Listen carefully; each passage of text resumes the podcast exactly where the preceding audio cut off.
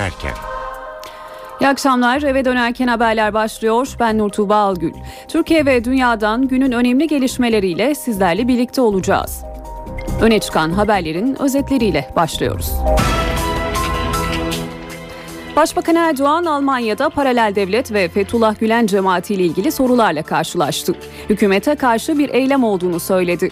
Buna izin vermeyeceklerini söyleyen Başbakan, 30 Mart'ta yapılacak yerel seçimlerin Türkiye için tarihi bir dönüm noktası olacağını savundu. Başbakanın Berlin ziyaretinde öne çıkan bir diğer başlıkta Türkiye'nin Avrupa Birliği'ne üyelik süreciydi. Başbakan destek istedi ama Almanya Başbakanı Türkiye'nin üyeliğiyle ilgili tereddütlerim var dedi. CHP lideri Kılıçdaroğlu yolsuzluk soruşturmasına ilişkin eski bakan Binali Yıldırım hakkında hazırladığı iddia edilen fezlekenin ayrıntılarını açıkladı. Kılıçdaroğlu başbakandan özür dileyen eski bakan Erdoğan Bayraktar'a ise sert sözlerle yüklendi. Hükümet yeni demokratikleşme paketine son şeklini vermek için çalışmalarına devam ediyor. Düzenleme Ergenekon ve balyoz sanıklarının durumunu nasıl etkileyecek? Ayrıntıları az sonra Ankara'dan alacağız. MHP'nin karşı çıktığı pakete BDP ise şartlı destek veriyor. Milli Eğitim Bakanlığı'nın SBS sonuçlarının yürütmesinin durdurulmasına yaptığı itiraz reddedildi. CHP'li Ayaydın kararın SBS sıralamasının yenileneceği anlamına geldiğini iddia ediyor. Özetleri aktardık, şimdi detaylar.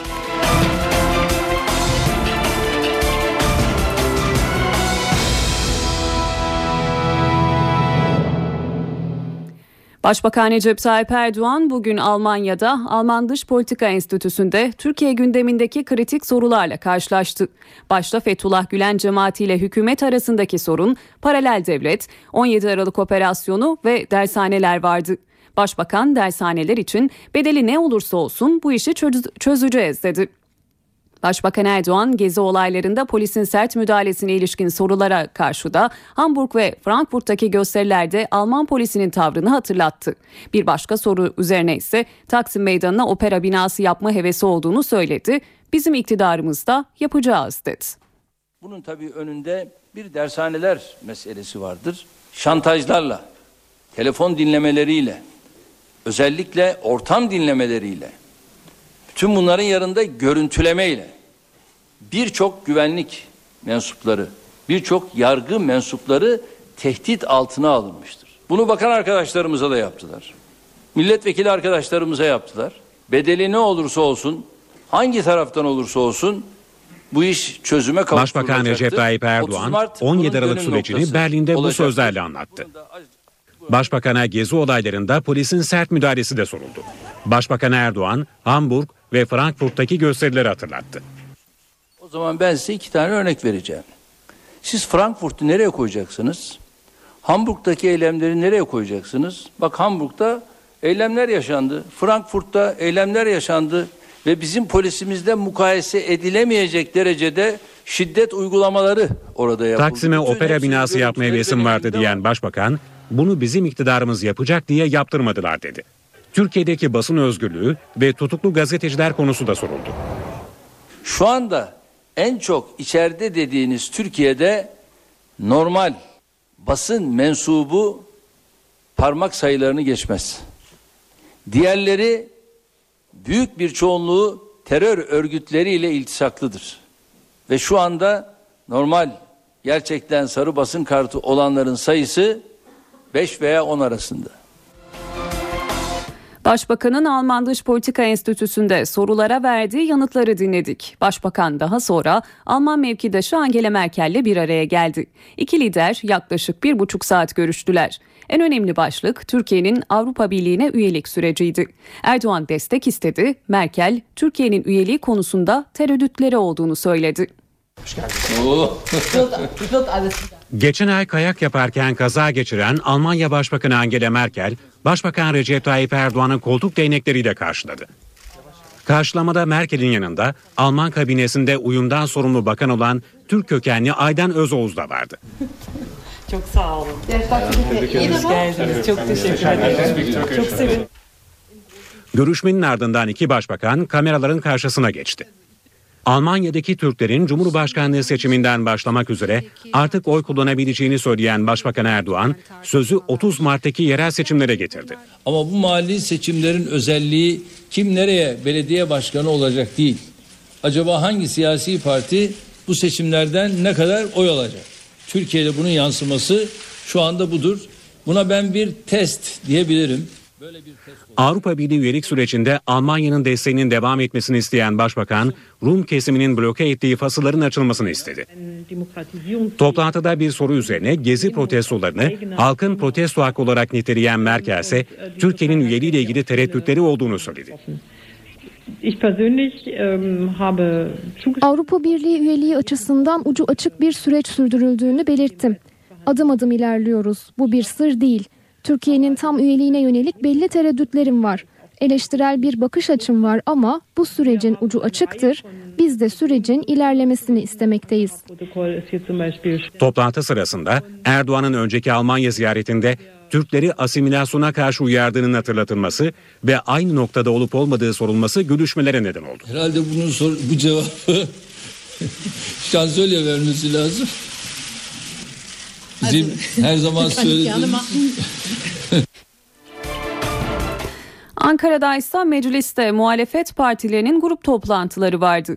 CHP Genel Başkanı Kemal Kılıçdaroğlu grup konuşmasının büyük bölümünü yolsuzluk tartışmalarına ayırdı. Eski Ulaştırma Bakanı Binali Yıldırım hakkında fezleke hazırlandığını iddia etti. İzmir'de nasıl gezeceksin diye sordu.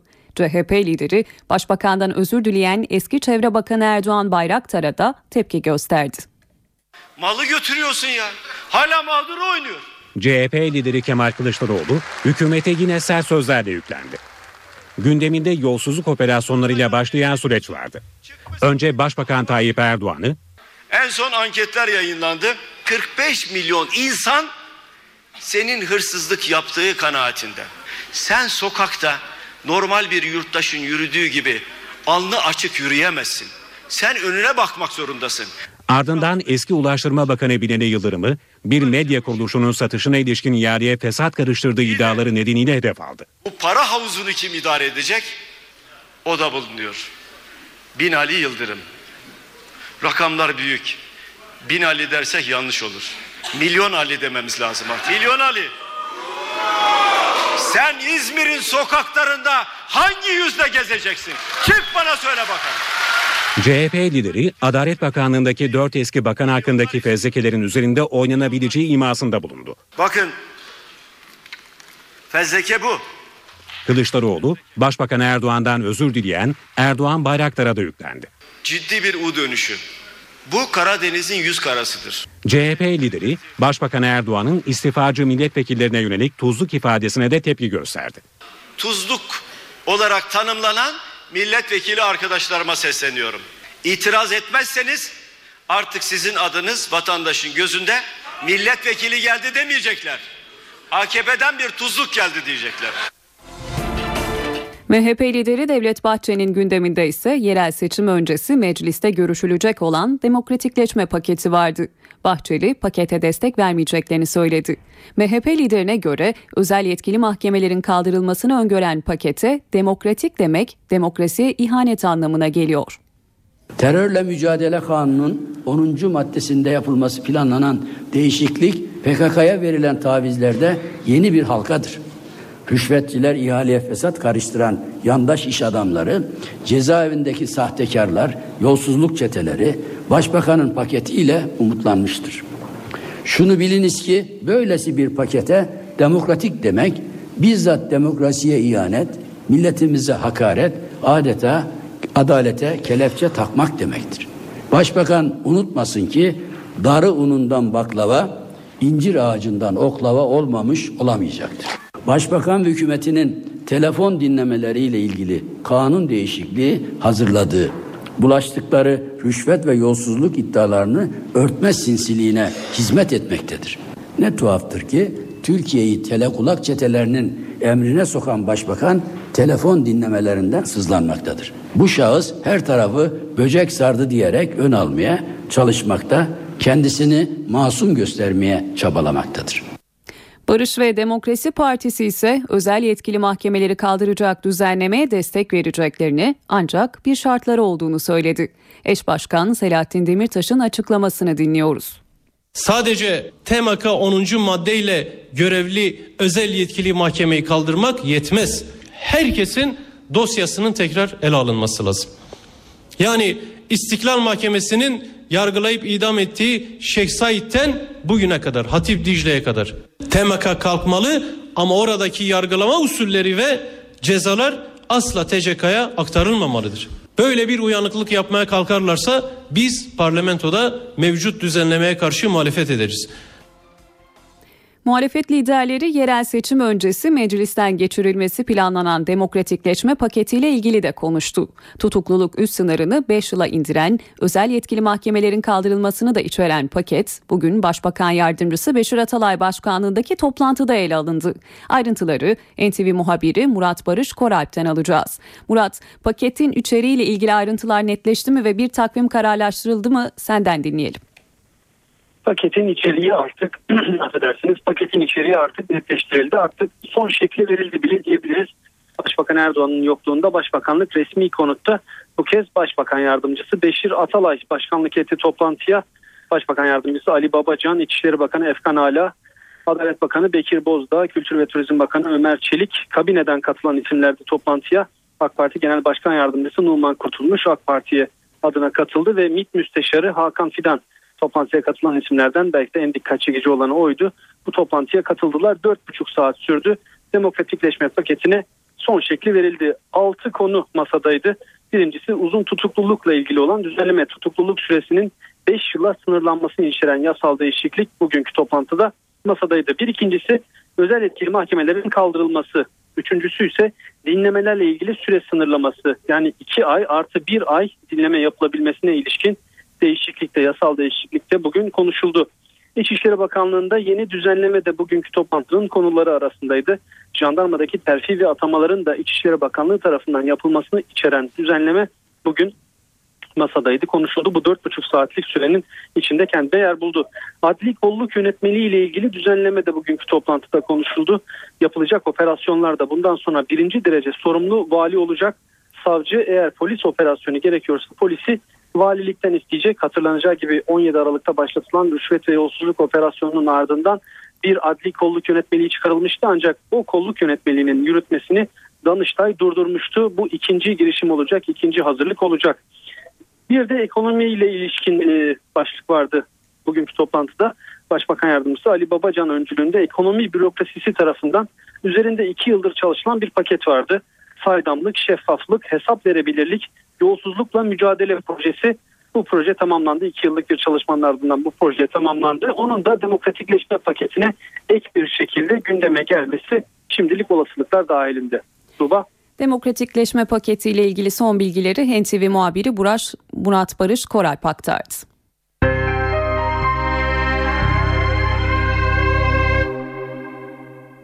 Devam edelim. Hükümet çalışmayı başlattı. Uzun tutukluluk süresi 5 yıla indirilecek. Peki bu düzenleme Ergenekon davasını nasıl etkileyecek? 2008 yılında tutuklanan Ergenekon sanıkları serbest mi kalacak? Balyoz davası zaman aşımından düşmeli mi? Kritik sorulara Türk Ceza Kanunu'nu hazırlayan hukukçulardan Profesör Adem Sözer NTV'de yanıt verdi. 2004 tasarısında bizim önerimiz 2 artı 1'di tasarıda. O zamanki işte terörle mücadele ve terör örgütleri gerekçesiyle bu 10 yıla kadar çıktı. Bir kere herkes tutuklamaya o kadar alıştı ki illa tutuklama olacak gibi bir düşünce var. Bir kere prensip olarak tutuklama olmamalı. Prensip budur. Çünkü adli kontrol var. Kişi yargılanırken suçlu olduğu henüz kanıt, kanıtlanmadığı için bir takım özel durumlar hariç tutuklanmamalıdır. Eğer o özel durumlar varsa o zaman tutuklanmalıdır. Bu da Avrupa İnsan Hakları Mahkemesi'nin kararlarında da ortaya koyduğu gibi olsa olsa en çok 5 yıl olmalıdır. Aslında hiç tutuklanmaması gereken birçok kişi tutuklu. Bunun süreyle alakası yok. Aklıma ilk gelen İlker Başbuğ, o davada birçok e, işte gazeteci vesaire birçok insan var. Yani birçok e, insan var hiç tutuklanmaması gereken. Bu süre uygulaması olmasa dahi şimdi adli kontrol denen bir şey var. Yani kişi evinde kalabilir, günde üç kere e, işte kolluğa gidip imza verebilir. Birçok tedbirler var. Yani kişiyi dört duvar arasında olmadan zaten yargılayabiliriz. Şimdi bu beş yıla indirilmesi olumlu bir şey. Fakat bu hiç olmasaydı bile hiç tutuklanmaması gereken insanlar vardı zaten. Onların serbest bırakılması lazım. Ancak tutuklama ile ilgili bu 5 yılın düzenlemesinin gelmesiyle özellikle henüz kesinleşmemiş ancak hüküm verilmiş davalarda mutlaka tahliyenin derhal yapılması lazım. Ama yine altını çiziyorum. Aslında bu kanun değişikliği olmasa bile bunların tahliye edilmesi gerekir de. Ancak siz çok özel bir delil varsa biz bu kişiyi serbest bırakırsak kaçacak diye çok somut bir deliniz varsa o zaman olabilir. Çünkü artık delil karartma zaten söz konusu ne olur olamaz. O halde tutukluların derhal serbest bırakılması gerekiyor. Saatlerimiz 17.18'i gösteriyor. Eve dönerken haberler devam ediyor. Balyoz davasında bazı sanık avukatlarının yaptığı yeniden yargılama talebi ikinci kez reddedildi. 11. Ağır Ceza Mahkemesi kararın gerekçesinde yargılamanın yenilenmesini gerektirecek yasal hiçbir neden ve yeni delil yok dedi. Bu arada Balyoz davasında 20 yıl hapis cezasına çarptırılan emekli orgeneral Çetin Doğan da Anayasa Mahkemesi'ne başvurdu. Adli yargılanma ilkesinin ihlal edildiğinin tespit edilmesini. Hükümet yetkililerinin yargı içindeki paralel yapılanmaya ilişkin açıklamalarına da dikkat çeken Çetin Doğan, balyoz davasının pilot dava niteliğine sahip bulunması nedeniyle başvurunun öncelikle incelemeye alınarak karara bağlanmasını istedi. Adana'da MİT'e ait tırlarda yapılan aramalarla ilgili savcıların ardından İl Jandarma Alay Komutanı da görevden alındı. 19 Ocak'ta tırların durdurulması ile ilgili İçişleri Bakanlığı ve Jandarma Genel Komutanlığı tarafından başlatılan idari soruşturma tamamlandı.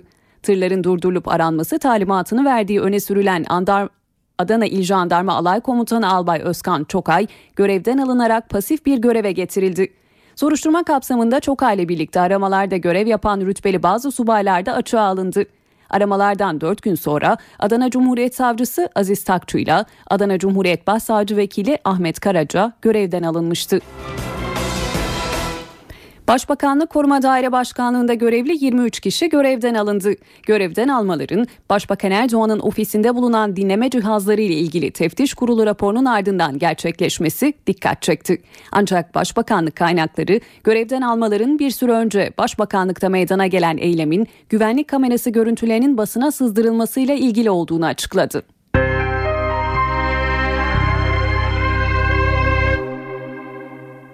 Seviye belirleme sınavında işler karıştı. Ankara Bölge İdare Mahkemesi, Milli Eğitim Bakanlığı'nın SBS sonuçlarının yanlış hesaplandığı gerekçesiyle yürütmenin durdurulmasına yaptığı itirazı reddetti. CHP'li Aydın Ayaydın kararın ardından kameralar karşısına geçti. Orta öğretime geçiş sınavında da hatalar olduğunu, bu konuda da mahkemeye gideceğini söyledi. Milli Eğitim Bakanlığı'nın İdare Mahkemesi'nin SBS kararına karşı yaptığı itiraz reddedildi. Ankara 18. İdare Mahkemesi 8 Haziran 2013'te yapılan seviye belirleme sınavı sonuçlarının yanlış hesaplandığı gerekçesiyle sınavın yürütmesinin durdurulmasına karar verdi. Milli Eğitim Bakanlığı Hukuk Müşavirliği ise yürütmeyi durdurma kararına itiraz etti. Ancak bu itiraz başvurusu reddedildi. Üst mahkeme CHP'li Aydın Ayaydın'ın SBS sonuçlarından zararı söz konusu olmadığı için dava açma ehliyeti olmadığını belirttiği kararında aynı başvuruyu yapan SBS mağduru bir öğrencinin başvurusunun dikkate alındığını ifade etti. Ayaydın mahkemenin gerekçedeki bu ifadelerine tepki gösterdi. 76 milyon insanın vekiliyim. Toplumun ve insanların hakkını korumak bizim görevimizdir. Bölge İdare Mahkemesi hükümetten çekiniyor. Verilen kararın doğru bir karar olduğunu kabul ediyor. Ama bu kararın Cumhuriyet Halk Partisi milletvekili tarafından verilmiş olmasının hükümet üzerinde yaratacağı sıkıntıyı düşündükleri için bu kararı vermiş olduğunu düşünüyorum. Ayaydın orta öğretime geçiş sınavı TEOG'da da hatalar olduğunu belirterek mahkemeye gideceğini söyledi. Peki şimdi ne olacak? Geçen yıl SBS sınavına giren öğrenciler ne yapacak? Bu sorulara yanıt arayacağız şimdi. Telefon attığımızda eğitim uzmanı Turgay Polat var. Sayın Polat yayınımıza hoş geldiniz. Hoş bulduk merhabalar. Efendim şöyle başlayalım dilerseniz. SBS sıralamasında bir değişiklik olacak mı? Kazanılmış hak kaybedilir mi ve öte yandan bir mağduriyet söz konusu olur mu? Tabii mağduriyet söz konusu olmaz. Mağduriyetin düzeltilmesi söz konusu olacak burada. Çünkü zaten e, yazın yapılması gereken şey yapılmadığı için bu noktaya geldik. E, bu tür sınavlarda büyük Türk yapılan bütün grubu, bütün kamuoyunu ve aileleri ilgilendiren bu tür sınavlarda e, ortaya çıkmış olan herhangi bir şüphe ya da herhangi bir yanlışta mutlaka düzenleme yapmak gerekiyor. Yeniden de hesaplamak gerekiyor. Yeniden kamuoyunun kafasında oluşan bütün sorulara cevap bulmak gerekiyor. Tabii bunu o zaman yapmadığı için Milli Eğitim Bakanlığı ve o zaman gerçekten yetkililer bunu yok sayacaklarına ya da küçümseyeceklerine bir hesaplama yapıp insanların önüne kes tekrar doğruyu koysalardı bugün bu sorunları yaşamazdık. Şimdi dolayısıyla bir mağduriyet zaten oluşmuştu. O mağduriyetin düzeltilmesi söz konusu olacaktır. Basit bir işlem bu. Yani yapılması basit bizim önerimize göre ama Milli Eğitim Bakanlığı ne yapar bilmiyorum. Şimdi biliyorsunuz bu tür okullara girerken okulların belli bir kontenjanı var. Hı hı. Dolayısıyla bu kontenjana kadar okula öğrenci alırlar. Dolayısıyla şu anda o okullara geçtiğimiz Ağustos ayında bu öğrenciler yerleşti ve 6 aydır eğitim alıyorlar bu çocuklar. Dolayısıyla bu çocukların oradan daha alt bir okula düşmesi kazanılmış hakkın gaspı olacağı için ya da hak şey kaldırılması olacağı için bu doğru bir şey olmayacaktır. Zaten Milli Eğitim Bakanı da bunu yapmayacağını söylediler. Yapılacak iş e, yarın puanları yeniden hesaplayıp öğrencilerin sıralamaları yeniden hesaplayıp sonra bu sıralamalara göre yeniden tercih listelerini değerlendirip bir de ilerlediği zaman daha üst okula yani puanının daha üstte okullara yerleşme hakkı kazanan çocuklara yerleşme hakkını verirsiniz. Çocuklar bu yerleşme hakkına göre kayıt olup olmama hakkını kendisi kullanır ya da kullanmaz. Hı hı. Ama bunu yapabilmek için de okulların kontenjan sınırını bir süreyle kaldırmanız gerekir. En azından şimdisi için. Kaldırdığınız zaman da o öğrenci eğer bu bir üst okula girmeyle ilgili bir hak kazanmışsa onun yerine orada okuyan öğrencinin alta düşmemesi lazım. Dolayısıyla bunun için yapılması gereken işlem tabii ki kontenjan sınırının kaldırmasıdır. Çok aslında basit bir işlem, zor bir işlem değil. Çünkü zaten bu veriler Milli Eğitim Bakanlığı'nın sitesinde, şeyinde, e, sisteminde var. Bütün optikler okutulmuş durumda. Yeniden bir puanlama bir gün sürer. Hı hı. Yeniden bir yerleştirme bir gün sürer. Öğrenciye bir evrak göndermek bir gün sürer. Toplasanız bir haftayı geçmez. E, faydalanacak çocuk sayısı da bunda çok fazla olmayacağı için bazı çocuklar da zaten okulunu değiştirmek için istekli olmayacağı için en azından bunu bir an önce yapıp öğrencilerin de kafasındaki soru işaretini gidermekte fayda var. Peki Sayın Polat siz bir eğitimci olarak aktardığınız söylediklerinizin ışığında bu durum öğrenci psikolojisini nasıl etkiler efendim sizce? Kötü etkiler. Yani çünkü bu tür Türkiye'deki en yüksek güven genelde e, sınav yapan kurumlara çok yüksek bir güven vardır. Her araştırmada bunu göstermiştir yıllarca.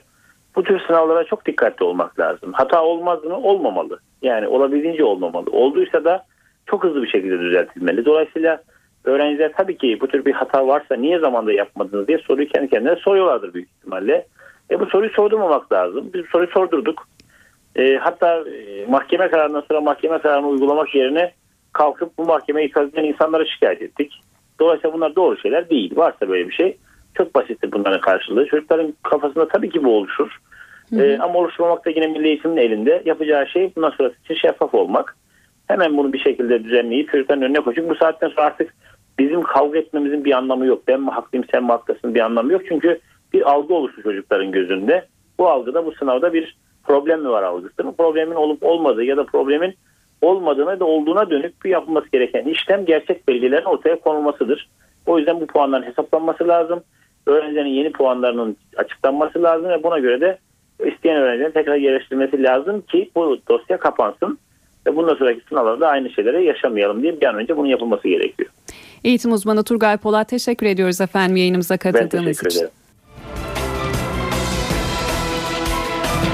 Eskişehir'deki Gezi Parkı eylemleri sırasında dövülerek öldürülen Ali İsmail Korkmaz'ın davasında ilk duruşma dün tam 14 saat sürdü. Gece yarısı sonuçlandı. Mahkeme salonunda sanıklar ve Ali İsmail Korkmaz'ın ailesi vardı. Dışarıdaysa yaklaşık 5000 kişi İsmail Korkmaz'ın davasına destek için toplanmıştı. Sanıklar ifade verdi. Korkmaz'ın ölümüne yol açan tekmeyi atmakla suçlanan sanık polisin sözleri ailenin tepkisine yol açtı. Savcı bu polis için tutuklama istedi. Ancak mahkeme reddetti. Duruşmadan haberleri dünden bu yana bültenlerimizde aktaran NTV muhabiri muhabiri Özden Erkuş şu anda telefon attığımızda. Özden Erkuş Kayseri'de dün gece yarısına kadar süren duruşma salonundan izlenimlerini aktaracak bizlere. Özden Ali İsmail Korkmaz'ın ailesi ve sanık polisler karşı karşıya geldi.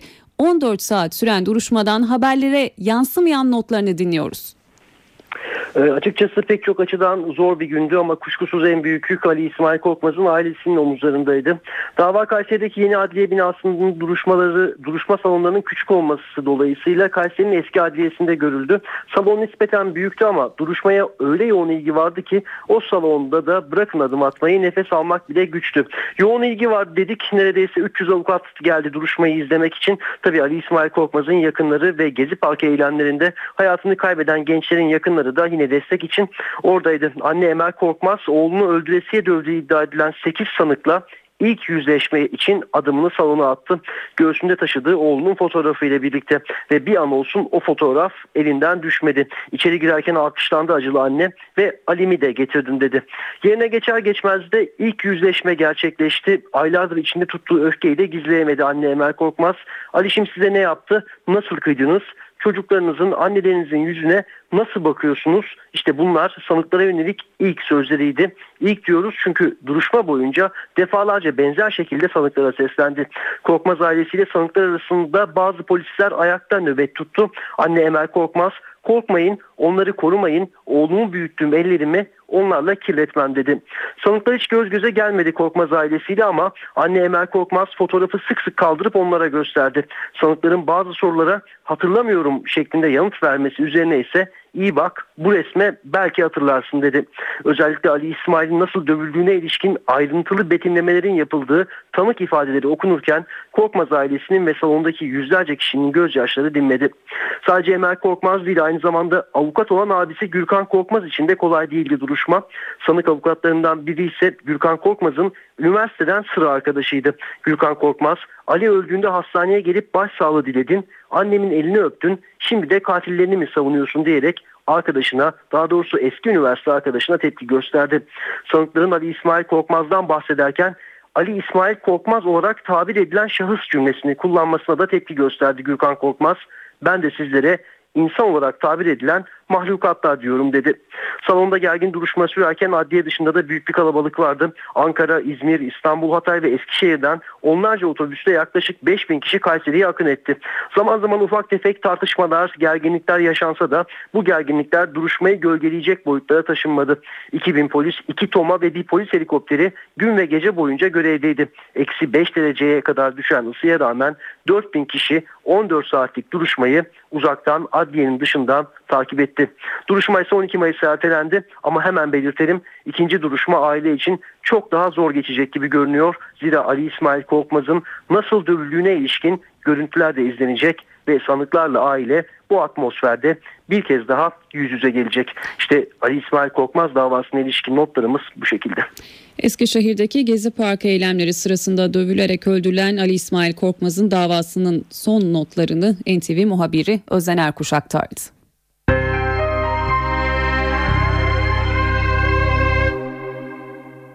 İstanbul Büyükşehir Belediye Başkanı Kadir Topbaş'ın metrobüs alımlarında devleti zarara uğrattığı iddiasıyla yargılanmasına devam edildi. 15. Asliye Ceza Mahkemesi'ndeki duruşmaya Kadir Topbaş katılmadı. Avukatların taleplerini alan mahkeme heyeti duruşmayı 3 Haziran'a ertelerken Topbaş'ın o duruşmaya da gelmemesi durumunda zorla getirilme kararı alınacağı yönünde uyarıda bulunuldu. İstanbul Cumhuriyet Başsavcılığınca hazırlanan iddianamede Topbaş hakkında görevi kötüye kullandığı iddiasıyla 1 yıldan 3 yıla kadar hapis cezası isteniyor. Marmaray'ın iki yakasını birleştirecek olan ve 15 Şubat'ta açılması planlanan Haliç Metro Geçiş Köprüsü'nde test sürüşleri başladı. 13 Şubat'a kadar sürecek Haliç Metro Geçiş Köprüsü, Şişhane Hacı Osman metro hattıyla entegre olarak hizmet vereceği için sinyal testlerinin yapıldığı dönemde Şişhane Hacı Osman metro hattında seferler saat 23.30'da sona erecek. İETT çalışma süresince yolcuların herhangi bir sıkıntıyla karşılaşmaması için Şişhane Hacı Osman güzergahında düzenli olarak otobüs seferleri yapacak. İstanbul Üsküdar'da 16 gece kondu anlaşmalı olarak yıkıldı. Polis olay çıkma ihtimaline karşı sıkı güvenlik önlemleri aldı. Yüzlerce güvenlik gücü ve tomalar bölgeye sevk edildi. Ancak ev sahipleri yıkım ekiplerine direnmedi, sadece öfkeliydiler. 30 sene bak burada yol yoktu, su yoktu, elektrik o doğalgaz zaman her şeyini getirdik, her şeyini getirdik. Her şeyini getirdik geldi adam tapın var diye yıktı kafamıza gidiyor. 78'de geldik buraya. Mahkeme kararının ardından evleri yıkılan 16 ailenin ortak sesi bu. Üsküdar Sultan Murat mahallesindeki yıkım için hazırlıklar gün doğmadan başladı. Üzerine gece kondu yaptıkları arsanın sahibi 3 yıl önce dava açtı ve kazandı. Tebligat ev sahiplerine ulaştıktan sonra yıkım başladı. Çok sayıda çevik kuvvet ekibi ve TOMA bölgeye yönlendirildi. Ben tuttuğum evi size bir göstersem yemin billah ağlarsınız da dersiniz ki bu evde nasıl oturacağım teyze dersin. Ucuza buldum 500 lira güya. Gece kondu sahipleri yıkıma direnmedi ama sitem vardı. Abi yukarıyı boşalt. İş makineleri boşaltılan gece konduları yıkarken diğer evlerde tahliye işlemi devam etti. Yardım olarak dağıtılan kömürler kamyonlara yüklendi. Mahalledeki yıkım bir süre daha devam edecek.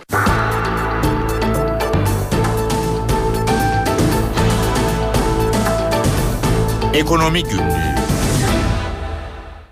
Maliye Bakanlığı önceden hazırlanmış kira beyannamesi sistemine bu yılda devam edecek. 1 milyondan fazla ev sahibine kira beyannamesi gönderilecek. Peki süreç nasıl işleyecek? NTV Ankara İstihbarat Şefi Ahmet Ergen ekonomi günlüğünde bu konuda bilgiler verecek. Ahmet söz sende. Kira gelirlerinin beyan edilmesi Mart ayı ile birlikte başlayacak. Geçen yıl 2013 yılında elde edilen kira gelirleri için vergi dönemi 1 Mart itibariyle başlayacak. 1 milyon 170 bin e, kira geliri elde eden ev ya da iş yeri ya da konut sahibine e, önceden hazırlanmış kira beyannamesi gidecek. Maliye Bakanlığı tarafından hazırlanmış kira beyannamesi gidecek. İnternet ortamında Maliye Bakanlığı tarafından doldurulacak beyannameler ancak burada yer alacak rakamlar kesinleşmiş rakamlar olmayacak. Mükelleflerin maliyenin belirlediği rakamlara itirazı olması halinde bunlar da değerlendirilecek ve bir anlamda Maliye Bakanlığı'yla mükellefler birlikte rakamı belirleme imkanına da sahip olacak. Ancak bu yöntemle Maliye Bakanlığı çok sayıda yeni kira geliri mükellefi, kira gelirinden vergi ödeyen yeni mükellef kazanmıştı geçtiğimiz iki yıldaki uygulamalar kapsamında. Hemen hatırlatmamız gerekirse 2012 yılında 895 bin yaklaşık 895 bin kişiye önceden hazırlanmış kira beyannamesi gitmişti. 2013'te bu sayı e, 1 milyon 211 bin olmuştu. Bu yılda 1 milyon 170 bin olarak hedeflenmiş durumda. 1 Mart'tan itibaren kimler kira beyannamesi verecek bunu hatırlatalım. Kira gelirlerinde belli bir sınırın altında kalan e, rakamlar için beyanda bulunulmasına ve vergi e, verilmesine gerek yok. Kiralarda beyan için sınır 2013 yılı için 3200 lira olarak belirlendi. Ev sahipleri ya da iş yeri sahipleri kira geliri olarak 5000 lira elde etmişlerse önce 3200 liralık sınır düşülecek ardından kalan kazanç içinde vergi ödemesi gerçekleştirilecek. Maliye Bakanlığı bu konuda uygulanan istisnalarla ilgili de yeni bir taslak hazırladı ve bu tebliğ taslağında e, emekli ikramiyesi almış olanların kira beyannamesindeki istisna durumunun kaldırılması planlanıyor. Ancak bu durum söylediğimiz gibi henüz e, taslak bir tebliğ aşamasında henüz kesinleşip yürürlüğe sokulmuş bir uygulama değil. Tekrar hatırlatalım 1 Mart'tan itibaren 2013 yılında elde edilen kira gelirleri için beyanname verme dönemi başlayacak. E, Gelir İdaresi Başkanlığı, Maliye Bakanlığı bu yıl için planladığı e, vergiye ilişkin uygulamalar kapsamında başka e, işlere de imza atacak. Özellikle akaryakıt ürünlerine yönelik e, denetlenen mükellef sayısının bu yıl 30 bin olması planlanıyor ve yine bandrollü ürünlere yönelik de e, denetlenen mükellef sayısının da 310 bin olmasına yönelik bir plan var. Bütün bunlarla birlikte kayıt dışı ekonominin payında da bir puanlık bir azalma hedefliyor Maliye Bakanlığı. NTV Ankara İstihbarat Şefi Ahmet Ergen kira beyannamesi sistemiyle ilgili son notlarını ekonomi günlüğünde aktardı. Enflasyon Ocak ayında beklentilerin üstünde arttı. Tüketici fiyatları endeksi %1,7 oranında yükseldi. Üretici fiyatları endeksi ise aylık bazda son 6 yılın en yüksek artışını gösterdi. Beklentilerin üzerinde çıkan Ocak ayı enflasyon rakamı Ekonomi Bakanı Nihat Zeybekçi'nin de gündemindeydi. Enflasyon rakamlarının bileşenlerine bakacak olursak genelde enflasyonu, çekirdek enflasyonu etki edecek e, şeyler değil. Ve sadece ve sadece Ocak ayı ile ilgili beklentileri biraz yukarı çeken bir sonuç alındı. Önümüzdeki Şubat ve Mart aylarında bunun aşağıya doğru yönleneceğini ve 2014 rakamının e, hedeflere doğru yani 5,5-6'lar seviyesine doğru ineceğini tahmin ediyoruz. Enflasyonla ilgili veya bu şey ekonomiyle ilgili beklentilerimiz hala aynıdır. Hedefleri tutturacağız inşallah. Merkez Bankası enflasyonun Ocak ayında yüksek çıkmasının nedenlerine ilişkin bir açıklama yaptı bugün. Banka artışın gıda fiyatları, yılbaşındaki vergi artışları ve döviz kurundaki yükselişten kaynaklandığını bildirdi. Merkez Bankası Ocak ayında otomobil fiyatlarının %6, beyaz eşya fiyatlarının ise %2,5 oranında arttığını kaydetti.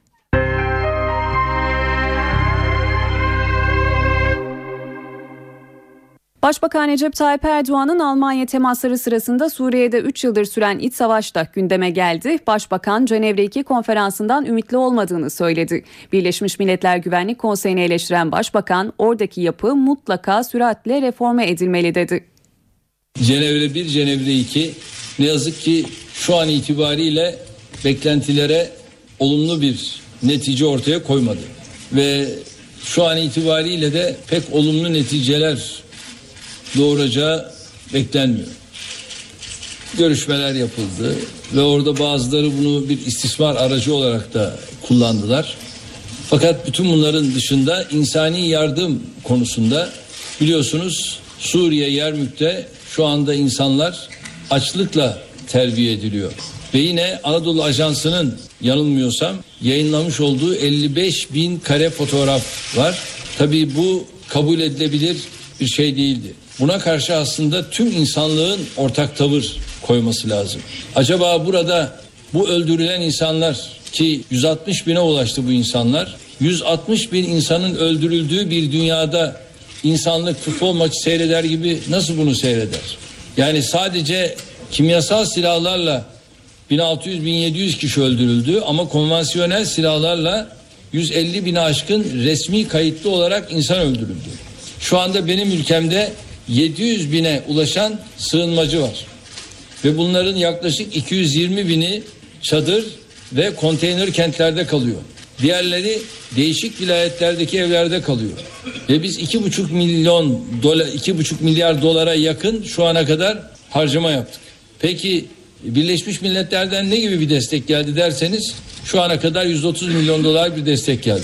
Gelsin veya gelmesin. Biz açık kapı politikasıyla bu kaçan Suriyeli komşularımızı 911 kilometre sınırımız var. Onları ağırlamaya devam edeceğiz. İnsani yardım noktasında da tabi burada Birleşmiş Milletler Güvenlik Konseyi şu anda kilitlenmiş durumdadır. Ve Birleşmiş Milletler de barış amaçlı bir dünyanın en büyük örgütü olmasına rağmen barış amacına yönelik henüz bir adım atamamıştır. Tabi bu işin birinci derecede sorumlusu Birleşmiş Milletler Güvenlik Konseyi'nin daimi üyeleridir. Ve bu daimi üyeler ne yazık ki bu yanlış oluşum sebebiyle şu anda tıkanmış vaziyettedir. Bu neyi gösteriyor? Birleşmiş Milletler'in Birleşmiş Milletler Güvenlik Konseyi'nin reforme edilmesini gösteriyor. Saat 18 ben Nur Tuğba Algül NTV Radyo'da eve dönerken haberlere devam ediyoruz. Öne çıkan gelişmelerin özetiyle devam edelim. Başbakan Erdoğan Almanya'da paralel devlet tartışmalarını değerlendirdi. Erdoğan bedeli ne olursa olsun bu yapıyı çökerteceğiz dedi. 17 Aralık'ta başlayan sürecin arkasında dershanelerden dolayı rant kaybı olduğunu söyleyen Başbakan, yerel seçimlerin yapılacağı tarih olan 30 Mart'ın Türkiye için test niteliği taşıdığını söyledi. Ana muhalefetin gündeminde ise yolsuzluk ve rüşvet soruşturması vardı. CHP lideri Kemal Kılıçdaroğlu, başbakanın süreçte komplo deyip mağduru oynadığını ileri sürdü. Kılıçdaroğlu, eski bakan Binali Yıldırım hakkında hazırlandığı iddia edilen fezlekenin ayrıntılarını açıkladı. Yeni demokratikleşme paketine son şekli Başbakan Yardımcısı Beşir Atalay Başkanlığında yapılan bir toplantıda verildi. 4,5 saat süren toplantıda tutukluluk süresinin üst sınırını 5 yıla sınırlayan düzenleme ile dinlemelere 3 aylık süre sınırı getiren düzenlemenin konuşulduğu belirtiliyor. Milli Eğitim Bakanlığı'nın SBS sonuçlarının yürütmesinin durdurulmasına yaptığı itiraz reddedildi. CHP'li Ay Aydın kararın SBS sıralamasının yenileneceği anlamına geldiğini iddia ediyor.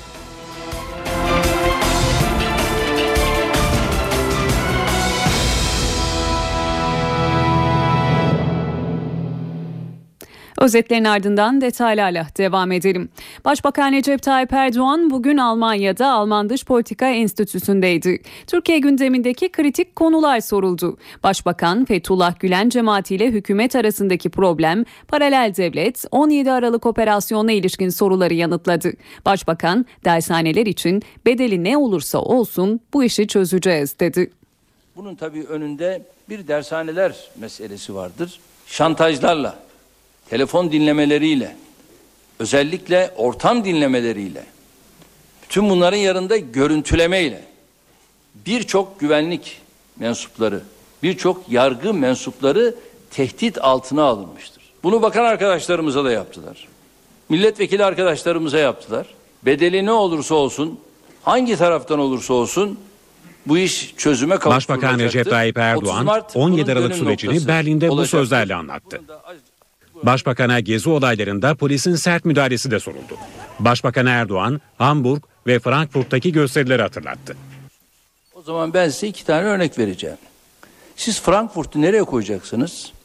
Hamburg'daki eylemleri nereye koyacaksınız? Bak Hamburg'da eylemler yaşandı. Frankfurt'ta eylemler yaşandı ve bizim polisimizde mukayese edilemeyecek derecede şiddet uygulamaları orada yapıldı. Taksim'e Bütün opera binası yapmaya benim vardı diyen var. başbakan, bunu bizim iktidarımız yapacak diye yaptırmadılar dedi.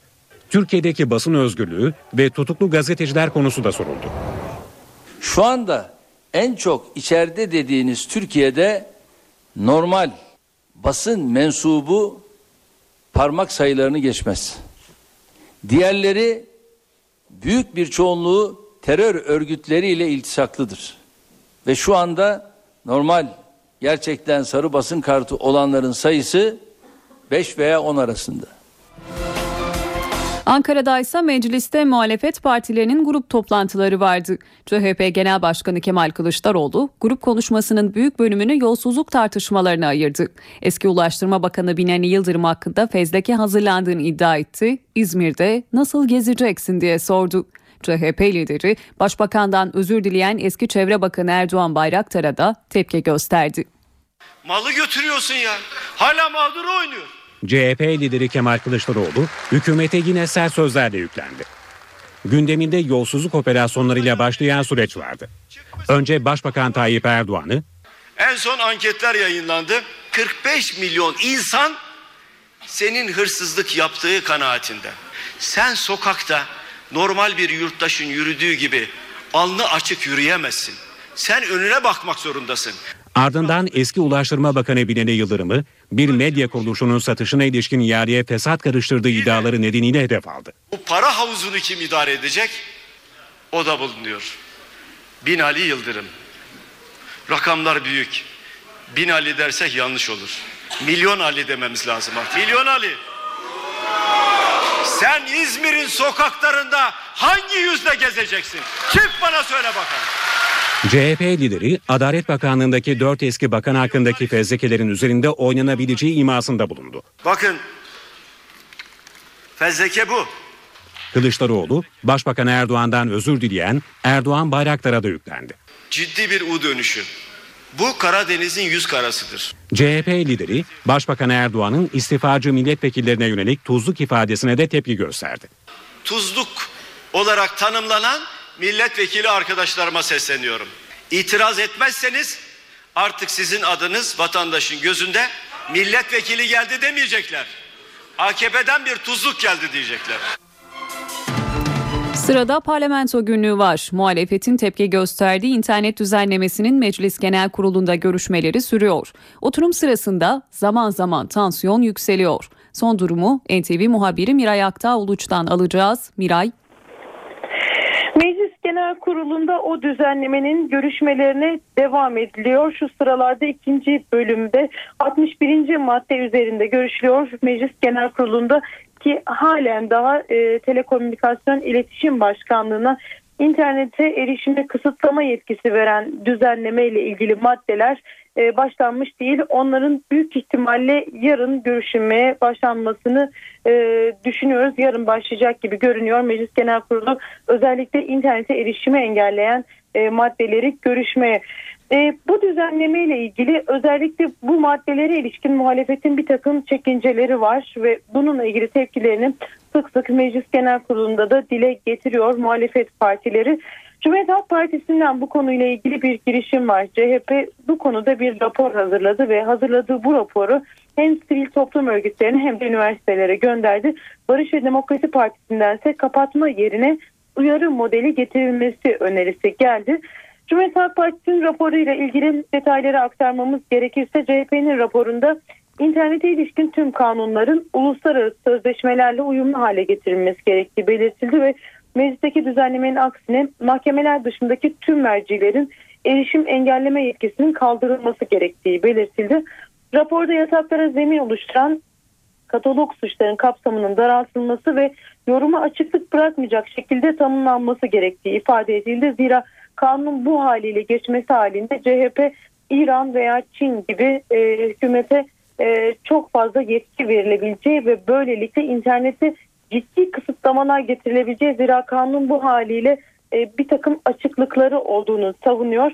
İşte CHP'nin raporunda buna ilişkin değerlendirmeler de var. İran, Çin gibi internet konusunda iki sansür uygulaması Türkiye'de getirilmeye çalışıldığını savunuyor CHP ve buna ilişkin açıklamayı da Emrah'ın Halıcı yaptı. Bugün NTV'ye bu yüzden e, bu çekincelerini içeren raporu Cumhuriyet Halk Partisi dediğimiz gibi hem üniversitelere hem sivil toplum örgütlerine gönderdi hem de e, partinin internet sayfasından da bu rapor yayınlandı. Bir başka çekince, bir başka itiraz da Barış ve Demokrasi Partisi'nden geldi. BDP'nin grup başkan, eski grup başkan vekillerinden Hasip Kaplan. E, o da bu düzenlemeye ilişkin e, bir takım tepkisi e, vardı. O tepkilerini dile getirdi. Öncelikle bu düzenlemeyle internete erişimin aslında büyük oranda e, kısıtlanabileceğini, hükümet istediğinde kısıtlanabileceğini savundu. Ve dedi ki bu maddelere girmeden önce dört partinin grup başkan vekillerini çağırıp bir araya getirin ve bu maddeler kaldırılsın veya bir takım başka düzenlemelere e, getirilsin, başka düzenlemeler getirilsin şeklinde bir önerisi oldu e, Hasip Kaplan'ın. Hasip Kaplan ayrıca bir başka öneri daha getirdi. Telekomünikasyon İletişim Başkanlığı'na özel hayatın gizlinin ihlali durumlarında e, erişimi yasaklama değil uyarı yetkisi verilsin denildi. Böylelikle e, sakıncalı içerikler bulunduğu takdirde e, Telekomünikasyon İletişim Başkanlığı'na kişilerin başvurması halinde bir yasaklama olmayacak ama e, bir uyarı yapılacak. E, bu şekilde bir önerisi oldu. E, muhalefetten gelen tepkiler bugün bu şekildeydi. Ancak düzenlemenin dediğimiz gibi henüz 61. maddesindeyiz ve e, yaklaşık 20 madde daha var. E, doğrudan interneti ilgilendiren düzenlemelerin görüşülmeye başlanması için ve asıl bununla ilgili tartışmalarında yarın olmasını bekliyoruz ama Torba Kanun üzerindeki görüşmeler bugünlük bu şekilde devam ediyor. İnternet düzenlemesinin Meclis Genel Kurulu'ndaki görüşmeleri sürüyor. Son durumu NTV muhabiri Miray Aktağ Uluç parlamento günlüğünde aktardı.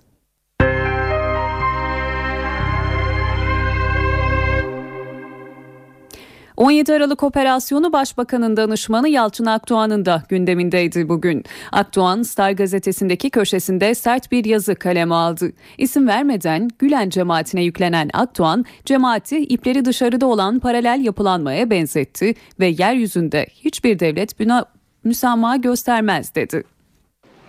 Hiçbir iktidar ve toplum böyle bir istihbarat ve şantaj çetesine teslim olmaz.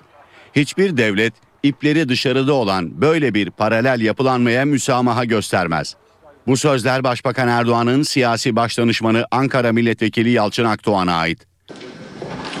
Yalçın Akdoğan, Star gazetesindeki köşesinde kaleme aldığı hesap günü başlıklı yazıda Gülen cemaatine sert eleştiriler yöneltti.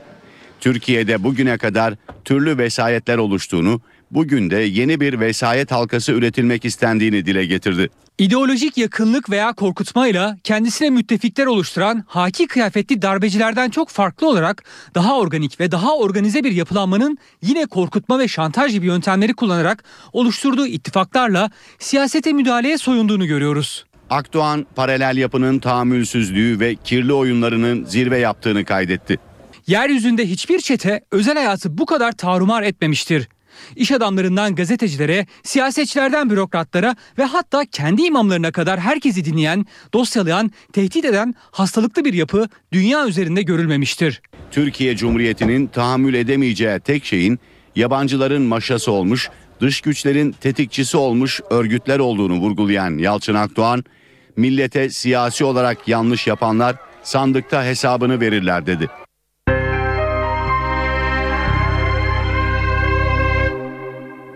Başbakan Recep Tayyip Erdoğan'ın Almanya'daki temaslarında en önemli başlık Türkiye'nin Avrupa Birliği'ne üyelik süreciydi. Başbakan Alman mevkidaşı Angela Merkel'le bu konuyu görüştü, destek istedi. İki lider daha sonra kameralar karşısına geçtiklerinde Merkel görüşünü açıkladı. Türkiye'nin üyeliği konusunda tereddütleri olduğunu söyledi. Geçen ay kayak yaparken kaza geçiren Almanya Başbakanı Angela Merkel, Başbakan Recep Tayyip Erdoğan'ın koltuk değnekleriyle karşıladı. Karşılamada Merkel'in yanında Alman kabinesinde uyumdan sorumlu bakan olan Türk kökenli Aydan Özoğuz da vardı. Çok sağ olun. Hoş geldiniz. Çok teşekkür ederim. Çok sevindim. Görüşmenin ardından iki başbakan kameraların karşısına geçti. Almanya'daki Türklerin Cumhurbaşkanlığı seçiminden başlamak üzere artık oy kullanabileceğini söyleyen Başbakan Erdoğan sözü 30 Mart'taki yerel seçimlere getirdi. Ama bu mahalli seçimlerin özelliği kim nereye belediye başkanı olacak değil. Acaba hangi siyasi parti bu seçimlerden ne kadar oy alacak? Türkiye'de bunun yansıması şu anda budur. Buna ben bir test diyebilirim. Avrupa Birliği üyelik sürecinde Almanya'nın desteğinin devam etmesini isteyen Başbakan, Rum kesiminin bloke ettiği fasılların açılmasını istedi. Toplantıda bir soru üzerine gezi protestolarını halkın protesto hakkı olarak niteleyen Merkel ise Türkiye'nin üyeliğiyle ilgili tereddütleri olduğunu söyledi. Ich persönlich ähm, habe Avrupa Birliği üyeliği açısından ucu açık bir süreç sürdürüldüğünü belirttim. Adım adım ilerliyoruz. Bu bir sır değil. Türkiye'nin tam üyeliğine yönelik belli tereddütlerim var. Eleştirel bir bakış açım var ama bu sürecin ucu açıktır. Biz de sürecin ilerlemesini istemekteyiz. Toplantı sırasında Erdoğan'ın önceki Almanya ziyaretinde Türkleri asimilasyona karşı uyardığının hatırlatılması ve aynı noktada olup olmadığı sorulması gülüşmelere neden oldu. Herhalde bunun sor, bu cevabı şansölye vermesi lazım. Bizim her zaman söylediğimiz Türkiye ile İsrail Mavi Marmara baskının ardından yürütülen tazminat görüşmelerinde önemli mesafe kat etti. Önce İsrail yetkililerin Ankara'ya geldiği ardından Dışişleri'nin iki numarası Müsteşar Feridun Sinirlioğlu'nun İsrail'e gittiği ortaya çıktı. Türk yetkililer artık sonuca çok yakınız diyor. Ayrıntıları NTV muhabiri Deniz Kilislioğlu diplomasi günlüğünde anlatacak. Deniz söz sende. Evet Tuba e, aslında dördüncü yüz yüze görüşme oluyor bu. Dışişleri Bakanlığı Müsteşarı Feridun Sinirlioğlu senin de söylediğin gibi son olarak İsrail'e gitti. Pazar günü yapıldı bu ziyaret. E, Bir kez daha İsrail e, komisyonuyla masaya oturdu. Görüşmelerle ilgili olarak da sürekli Almanya'da bulunan Dışişleri Bakanı Ahmet Davutoğlu'na İsrail'den bilgi verdiğini aktaralım. Pazar günü Davutoğlu da Almanya'daydı çünkü. Şimdi gelinen noktada iki taraf uzlaşmaya artık çok yakın. Geçen hafta haberlerimizde de vermiştik. E, miktar konusunda, tazminat miktarı konusunda bir uzlaşmazlık vardı ve tarafların e, birbirlerine yaptıkları önerilerde çok yaklaştıklarını e, haberleştirmiştik. E, bugün gelinen noktada artık teknik konunun e, aşıldığı, artık siyasi iradelerin kararına kaldığı ne anlıyoruz görüşmelerin. Ee, Türk yetkililer her an her şey artık olabilir. Siyasi iradelerin kararı bekleniyor dedi. Haaretz'le konuşan İsrailli üst düzey kaynaklarsa günler içinde anlaşmaya varılabileceğini söylediler. Ee, tabii miktar konusunda Türk yetkililer net bir rakam vermiyorlar. Rakam milyonlarla ifade edilebilir demekle yetiniyorlar. Haaretz gazetesi hatırlayacaksınız dün e, Mavi Marmara saldırısında ölen ve yaralananlar için 20 milyon dolar tazminat miktarı ödeneceğini iddia etmişti. Hatta İsrail İsrail Başbakanı Netanyahu'nun komisyon heyetine 3 milyon dolar daha inisiyatif kullanma payı bıraktığını e, yazmıştı. Ama anlaşılan o ki bu e, rakamlar üzerinde aşağı yukarı bir anlaşma sağlanacak. E, iki taraf uzlaşırsa bir anlaşma metni ortaya çıkacak ve tarafları imzalayacaklar. Tabii ki siyasi iradelerin onayıyla. Ardından da meclise gelecek bu anlaşmalar ama bu süreçte 2011'de ikinci katiplik seviyesine inen ilişkilerin yeniden normalleşmesi için sürecin başlayacağını da söyleyelim. Büyükelçiler e, karşılıklı olarak atanacak ama e, tabii bunun için önce nihai anlaşmaya varılması gerekiyor. NTV muhabiri Deniz Kilislioğlu Türkiye ile İsrail arasında Mavi Marmara baskının ardından yürütülen tazminat görüşmelerinde gelinen son noktayı diplomasi günlüğünde aktardı. Saatlerimiz 18.21'i gösteriyor. Eve dönerken haberler devam ediyor. İstanbul Büyükşehir Belediye Başkanı Kadir Topbaş, Taksim Yayalaştırma Projesi bittiğinde meydanın bol ağaçlı bir görünüme kavuşacağını söyledi. Taksim Meydanı'na son halini verecek düzenleme için Mart ayında ihaleye çıkılacağı bildirildi. Marmaray'ın iki yakasını birleştirecek olan ve 15 Şubat'ta açılması planlanan Haliç Metro Geçiş Köprüsü'nde test sürüşleri başladı. 13 Şubat'a kadar sürecek. Haliç Metro Geçiş Köprüsü, Şişhane Hacı Osman metro hattıyla entegre olarak hizmet vereceği için sinyal testlerinin yapıldığı dönemde Şişhane Hacı Osman metro hattında seferler saat 23.30'da sona erecek. İETT çalışma süresince yolcuların herhangi bir sıkıntıyla karşılaşmaması için Şişhane Hacı Osman güzergahında düzenli olarak otobüs seferleri yapacak. Bulgaristan'la belge krizi çözülemedi. 200 tırın Kapıkule'deki bekleyişi sürüyor. Tırlarda Avrupa'ya gönderilmek üzere yola çıkan gıda maddeleri bozulmaya başladı. 14 Şubat Sevgililer Günü için ihraç edilen çiçekler ise şimdiden soldu. Sevgililer için Avrupa'ya gönderilen çiçekler yolda kaldı. Gıda maddeleri bozuldu. Yükümüz e, sebzedir. 3 günlük ömrü vardır. Yedir yedi yedinse çöpe alacaksın. Tır sürücüleri günlerdir Kapıkule sınır kapısında bekliyor. İhracat mallarını Bulgaristan üzerinden Avrupa'ya götürmek isteyen tırlara yol geçiş belgesi olmadığı gerekçesiyle izin verilmiyor. Bunun bu maydanozun yani ömrü 3-4 gün yani zaten bitti ömrü bitti. Bu çöpe dökülecek. Ne yapacağımızı şaşırdık. Yani yetkililerden biz şunu istiyoruz. Bize yardımcı olsunlar. Kriz çiçekçileri de zor durumda bıraktı. Bizim için önemli gün sevgililer günü. Aslında bütün ihracatçının yüzü gülmesi gerekirken şu anda en üzünlü olduğumuz günlerden birisi. Çünkü e, birçok anlaşma önceden çok öncelerden anlaşma yaptığımız çiçekler şu anda Kapıkule'de e, maalesef tırlar içinde bekliyorlar. 14 Şubat Sevgililer Günü için Avrupa ülkelerine ihraç edilen çiçekler de solmak üzere. İki türlü kötü hem döviz açısından hem de e, bizim e, karşı taraflara süpermarketlere verdiğimiz sözleri yerine getirememek açısından çok büyük imaj kaybı. Sorun 1-2 gün içinde çözülemezse yaklaşık 5 milyon dal çiçek çöp olacak. Enflasyon Ocak ayında beklentilerin üzerinde artmıştı. Merkez Bankası bu artışın nedenlerine ilişkin bir açıklama yaptı bugün.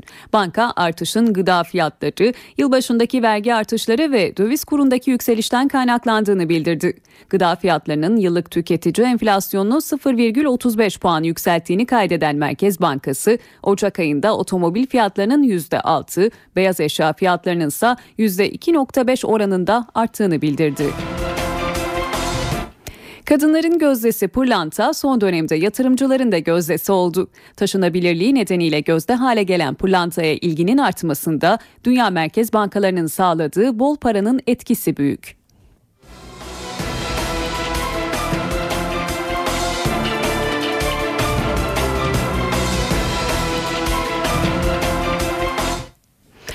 Bugün Dünya Kanserle Mücadele Günü. Kanser olanların sayısı Türkiye ve dünyada artıyor. Ama hastalık eskiden olduğu gibi amansız değil artık. Erken teşhis yöntemlerinde ve tedavide önemli aşamalar kaydedildi.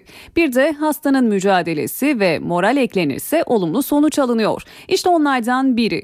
Antalya'da 3 farklı kanser türüne yakalanan ve üçünü de yenen Mazlum Sarı Arslan'ın hikayesi.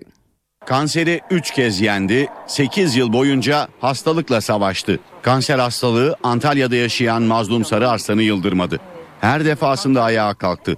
En büyük desteği eşinden aldı. Benim gibi nice insanlar güç kuvvet bekliyordur. Benim de bu mesajım onlara destek olsun. Hep akıllarından hiçbir şey çıkartmasınlar. Her şeyin bir gücü var. Onu da Allah Teala onlara verecektir. 42 yaşındaki Mazlum Sarı Arslan 2005 yılında kanserle tanıştı. Kemoterapi tedavisiyle testis kanserinden kurtuldu. Ancak kontroller sırasında akciğerlerinde ve beyninde tümör belirlendi. Bir yıl boyunca üniversitede 8 saat aralıksız kemoterapi gördüm. Sağ akciğer ve sol akciğer ameliyatı oldum ve felç geçirdim. Sebebi de beynimdeki tümörden dolayıydı. İki yılda dört ciddi operasyon geçiren Mazlum Sarı Arslan hastalıklarından kurtuldu. Oğlu ve eşiyle ikinci hayatına merhaba dedi. Kanser hastalarına hastalıkla mücadelede hayat kurtaran önerileri var. Gezip dolaşacaklar, yeşilliklere gitsinler. Ben hep öyle yaptım. Ormanlara gittim, nefes aldım, oksijen çektik. Kızdığım zaman da bağırdım, geçtim gitti. Malulen emekli olan Sarı Arslan'ın bundan sonraki hayali eşiyle dünyayı dolaşmak. Dünya Sağlık Örgütü de uzun vadede kanser vakalarının olası seyrine ilişkin bir rapor yayınladı. Örgüt gelecek 20 yılda kanser vakalarının %70 artacağını öngördü. Uzmanlar özellikle alkol, sigara ve şekerden uzak durulmasını istiyor. Dev bir kanser dalgası kapıda. Uyarı Dünya Sağlık Örgütü'nden geldi. Küresel kanser tehdidinin ciddiyetine dikkat çeken örgüt 2014 Dünya Kanser raporunda çarpıcı tespitlere yer verdi. Buna göre önümüzdeki 20 yılda kanser vakaları %70 artacak, kansere yakalananların sayısı yılda 25 milyona ulaşacak. Üstelik kanser vakalarının yarısı önlenebilir durumda. Dünya Sağlık Örgütü kanserle mücadelede yaşam şeklinin öneminin yeterince bilinmediğine dikkat çekiyor. Örgüt, sağlıklı beslenerek ve egzersiz yaparak sık sık görülen kanser türlerinin önüne geçilebileceğini belirtti. Buna göre sigara ve alkolden uzak durmak ve obeziteyi engellemek kanser riskini azaltıyor. Kanserden korunmak için şeker, işlenmiş gıda ve kırmızı et tüketiminin de sınırlandırılması gerektiğine vurgu yapılıyor. Sınırsız tüketilebilecek yiyecekler listesinde ise sebze, meyve ve tam tahıl var. Saat 18.28 NTV Radyo'da eve dönerken haberlere devam ediyoruz. Öne çıkan gelişmelerden satır başlarını hatırlatalım. Başbakan Erdoğan Almanya'da paralel devlet tartışmalarını değerlendirdi. Erdoğan bedeli ne olursa olsun bu yapıyı çökerteceğiz dedi. 17 Aralık'ta başlayan sürecin arkasında dershanelerden dolayı rant kaybı olduğunu söyleyen Başbakan, yerel seçimlerin yapılacağı tarih olan 30 Mart'ın Türkiye için test niteliği taşıdığını söyledi. Ana muhalefetin gündeminde ise yolsuzluk ve rüşvet soruşturması vardı. CHP lideri Kemal Kılıçdaroğlu, başbakanın süreçte komplo deyip mağduru oynadığını ileri sürdü.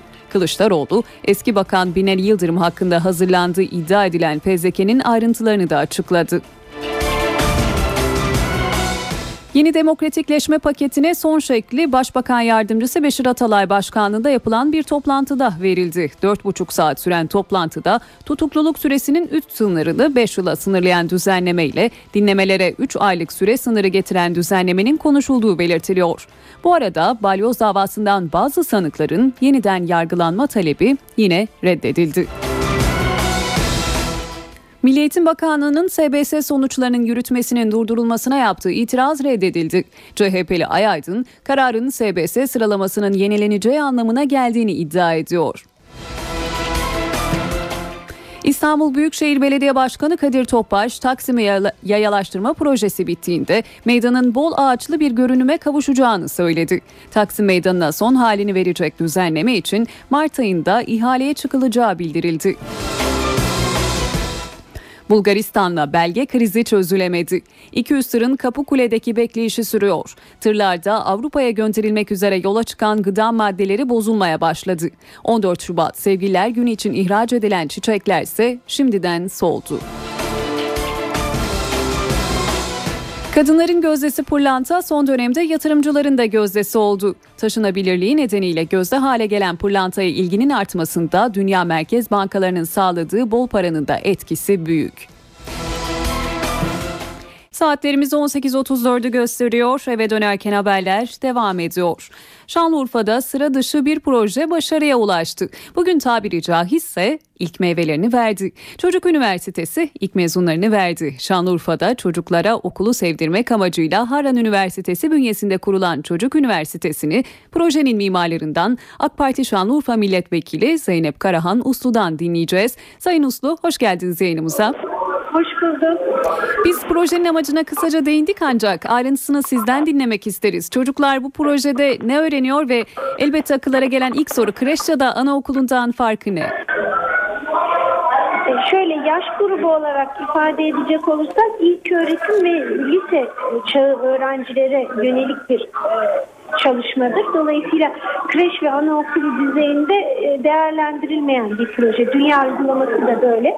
Diğer taraftan da Çocuk Üniversitesi, üniversitelerin bünyesinde kurulan, dünyada yüzlerce üniversitede olan ancak Türkiye'de sadece 6 üniversitemizde kurulu olan ve Doğu ve Güneydoğu Anadolu bölgesindeki hiçbir üniversitede hemen hemen olmayan e, bir yapıdır ve öz itibariyle dezavantajlı toplumsal gruplar diyebileceğimiz sosyoekonomik açıdan e, daha dar imkanlara sahip ailelerin çocuklarını özellikle odağa alan üniversiteler tarafından tamamen ücretsiz olarak yapılan yapılması öngörülen ve e, ilk öğretim ve orta öğretim çağındaki çocukların e, meslekleri tanıması yaparak ve yaşayarak aynı zamanda eğlenerek öğrenmesini öngören ve böylece dezavantajlı toplumsal gruplarda yaşıyor olsalar dahi kariyer hedeflerine sahip olmak ve kariyer hedeflerine ulaştığında neler kazanabileceklerini erken yaştan bilmek suretiyle bu anlamdaki başarma motivasyonlarını güçlendirmek üzerine yürütülen bir çalışma bütünüdür ve özellikle hafta sonları, yaz tatilleri ve sömestr tatillerinin e, kullanılmasıyla gerçekleştirilmektedir. Bir somut örnek üzerinden ifade edecek olursak, örneğin arkeoloji. Belki bir ilçede, bir köyde yaşayan bir çocuk için arkeolog olmak e, nedir dendiğinde fikri olmayabilir. Ama bir çocuk üniversitesinde, bir üniversitede diyelim ki küçük arkeologlar eğitim modülünün parçası olmuş bir çocuk, işte arkeolojinin ne olduğunu, neler yaptığını, e, neler kazanabileceğini, arkeoloji okumanın ona neler katabileceğini, bir meslek olarak bunu seçebileceğini ya da bir ziraat mühendisi olmalı, bir e, tıp teknisyeni olmalı. Bütün bunların ne olduğunu yaşayarak öğrenebileceği e, bir sürecin gençlerimize, çocuklarımıza sunulmasından ibarettir. Ben de e, böyle bir fikri düşündüm. Neden Güneydoğu'da da olmasın diye ve üniversitemizin e, rektörüne bu projemi götürdüm. Onlar da kabul ettiler. Araştırma merkezimizi kurduk ve ilk eğitim modülümüzün mezunlarını da verdik. Peki Sayın Uslu, e, ilk amacın kariyer hedeflerine ulaşmak olduğunu aktardınız. Bundan sonra nasıl devam edecek peki bu proje? Neler aktarmak istersiniz efendim? Bundan sonraki safhalarda da inşallah devamlılık ilkesiyle yeni eğitim modüllerinin e, Harran Üniversitemizin Çocuk Araştırmaları Merkezi bünyesinde üretilmesi suretiyle yeni gençlerimize, yeni çocuklarımıza da ulaşarak ve mümkün olduğunca ulaşılan çocuk sayısını, genç sayısını da arttırmak suretiyle Urfa genelinde de e, toplumsal katma değer sağlayacak bu sosyal sorumluluk projesini aynı zamanda üniversitelerin tırnak içerisinde fil dişi kuleler olmaktan sadece e, yüksek seviyede bölüm üreten değil topluma dokunan e, toplumdaki her unsura e, dokunabilen yapılar olarak da kurgulanmasını sağlama anlamında e, katkı sağlamaya devam edeceğini umuyorum. Peki efendim teşekkür ediyoruz yayınımıza katıldığınız için. Şanlıurfa'daki Çocuk Üniversitesi'ni projenin mimarı AK Parti Şanlıurfa Milletvekili Zeynep Karahan Uslu'yla konuştuk. Şimdi bizden bir haber var sırada. NTV Radyo'nun bilgi ve genel kültür yarışması Ben Bu İşte Ustayım. Yeni sezonda yeniden dinleyicilerle buluşacak. Siz de kendi istediğiniz, ustası olduğunuz bir konu hakkında bilginize ve en önemlisi de kendinize güveniyorsanız bu yarışmada yer alabilirsiniz. Yarışmanın sunucusu tecrübeli gazeteci Hüseyin Sükan şu an telefon attığımızda. İyi akşamlar Sayın Sükan. İyi akşamlar Tuğba. Geçen yıl ilgiyle ilgili dinlenen bir programdı. Yarışmanın içeriğiyle başlayalım dilerseniz. Bu yıl yarışmacıları ve dinleyenleri neler bekliyor? İçeriğini yarışmacılarımız belirleyecek. Hı hı. Onlar usta oldukları konuları seçiyorlar. Usta oldukları konularda biz onlara e, sorular yöneltiyoruz. Aynı zamanda genel kültür soruları da yöneltiyoruz.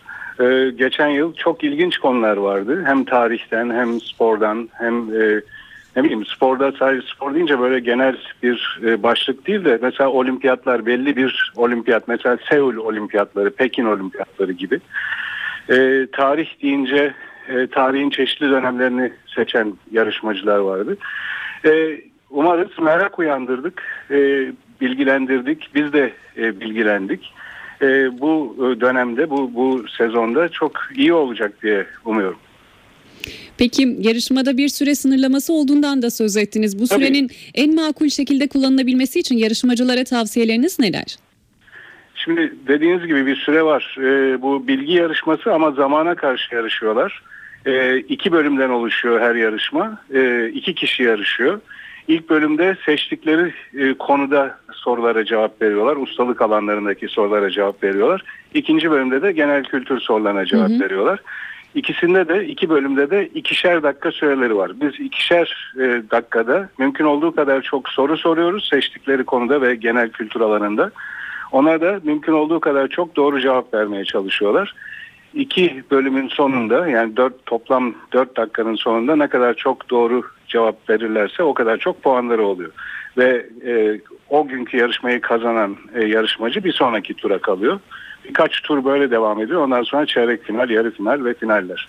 Peki bugüne dek elbette yüzlerce uzmanlık alanıyla karşılaşmışsınızdır. İçlerinde en çok hangisi ilginizi çekti desem nasıl cevap verirsiniz? Ee, e, çok zor bunu. Hakikaten çok e, merak uyandıran birçok konu vardı. Ama ben başka türlü cevap vereyim buna. Ee, mesela Kadıköy. Ee, bir yarışmacımız yaşadığı e, çocukluğunun e, e, geçtiği Kadıköy'ü seçmiş konu olarak. Ne kadar güzel değil mi? Kadıköy'de e, yaşıyoruz. İçinde bulunduğumuz bir e, ilçe, başka bir yerde olabilir bu. Ama e, tarihini ne kadar biliyoruz? Oradaki tarihi mekanları, ilginç mekanları ne kadar biliyoruz? Sokakların isimleri nereden kaynaklanıyor? E, mesela Kadıköy'ün e, Kalkedon e, kelimesinden geldiğini ve Kalkedon'un eski Yunanca'da körler ülkesi e, olduğunu biliyor muyduk? Bunları e, bu bilgi yarışması sayesinde e, sormuş, araştırmış ve öğrenmiş oluyoruz. Peki teşekkür Mesela ediyoruz. Peki- tarihte e, pardon. Buyurun, e, buyurun. Mesela Lale Devri diyebiliriz. Ama Lale Devri'ni sadece e, lale bahçelerinin çok olduğu e, ne bileyim e, zevk ve sefa devri olarak biliriz. Fakat e, birçoğumuz onu o devirde İstanbul nasıldı, insanlar nasıl yaşıyordu, zorluk içinde miydiler? E, Osmanlı'nın e, gerileme devrinin başladığı bir dönem. E, Birçok öğrenilecek şey var. Ve yarışmacılarımız da bu seçtikleri konularda çok bilgi sahibi. Dolayısıyla yarışmanın bir amacı da e, çeşitli konularda merak uyandırmak, e, bir yandan bilgiyi yarıştırmak, bir yarışma formatında bunu yapmak ama e, bilgilenmek, ilginç konularla dinleyicilerimizi tanıştırmak. İnşallah bu amaca hizmet edeceğiz bu seferde. Sayın Sükan teşekkür ediyoruz yayınımıza katıldığı için. Bir kez daha hatırlatalım NTV Radyo'nun bilgi ve genel kültür yarışması Ben Bu İşte Ustayım yeni sezonda yeniden dinleyicilerle buluşacak. Son durumu ve yarışmanın gerçekleşme sürecini yarışmanın sunucusu tecrübeli gazeteci Hüseyin Sükan aktardı.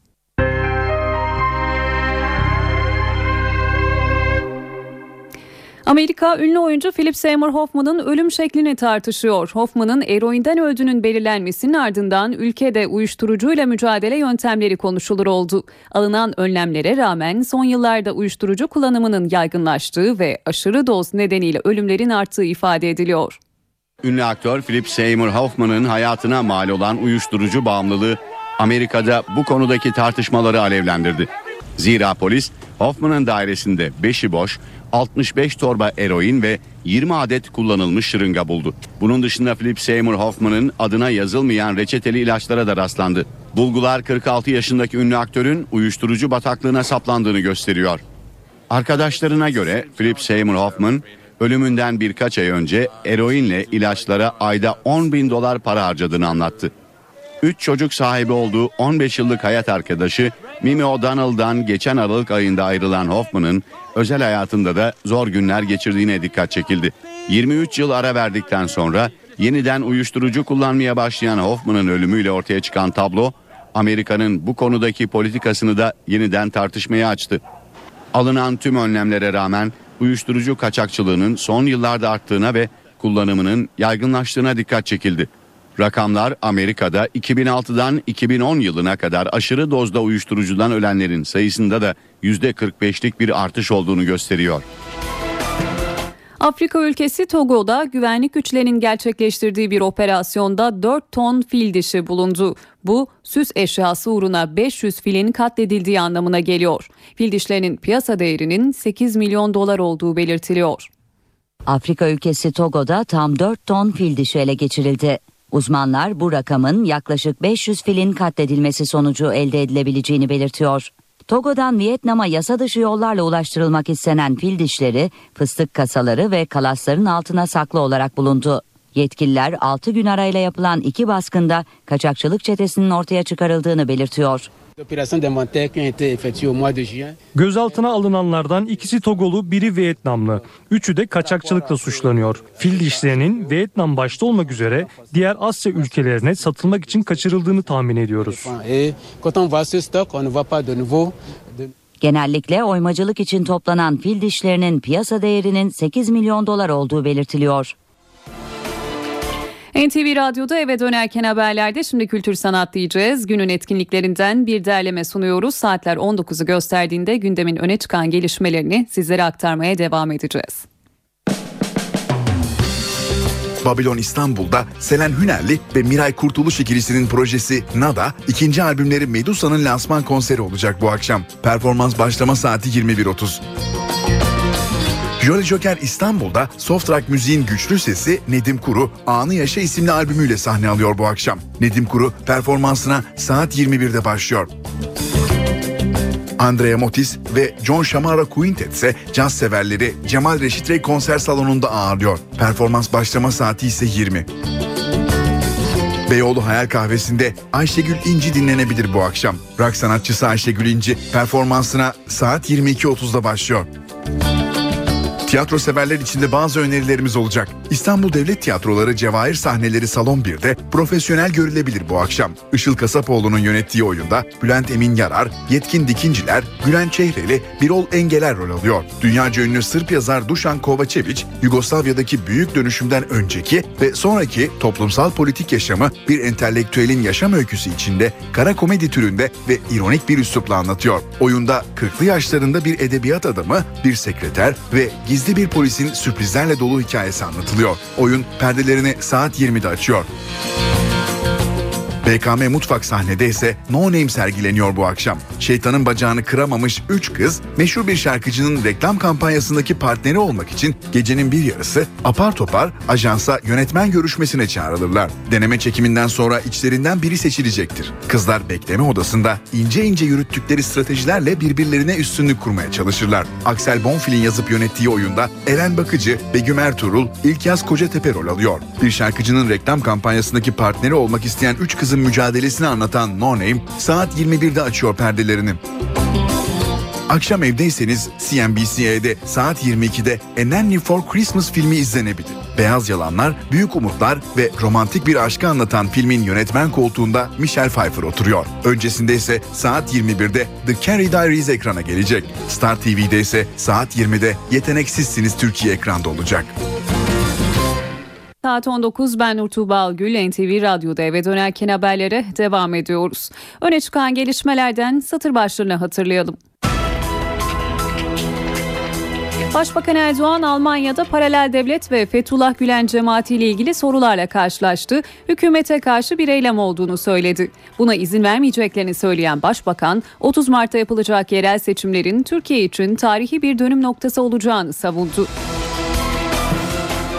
Başbakanın Berlin ziyaretinde öne çıkan bir diğer başlık Türkiye'nin Avrupa Birliği'ne üyelik süreciydi.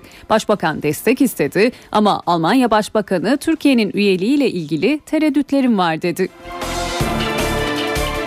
CHP lideri Kemal Kılıçdaroğlu, yolsuzluk soruşturmasına ilişkin eski bakan Binali Yıldırım hakkında hazırladığı iddia edilen fezlekenin ayrıntılarını açıkladı.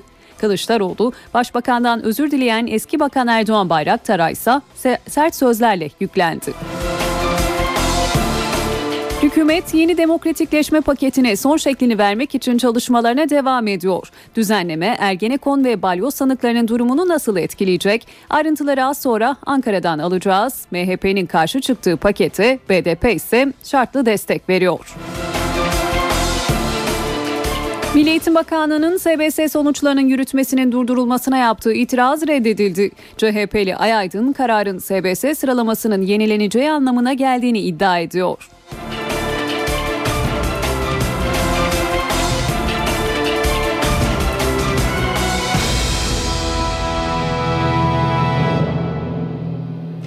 Başbakan Erdoğan'ın Almanya temasları sürüyor. Erdoğan gün içinde birçok ikili temas gerçekleştirdi. Mevkidaşı Angela Merkel'le bir araya geldi. Önemli mesajlar verdi.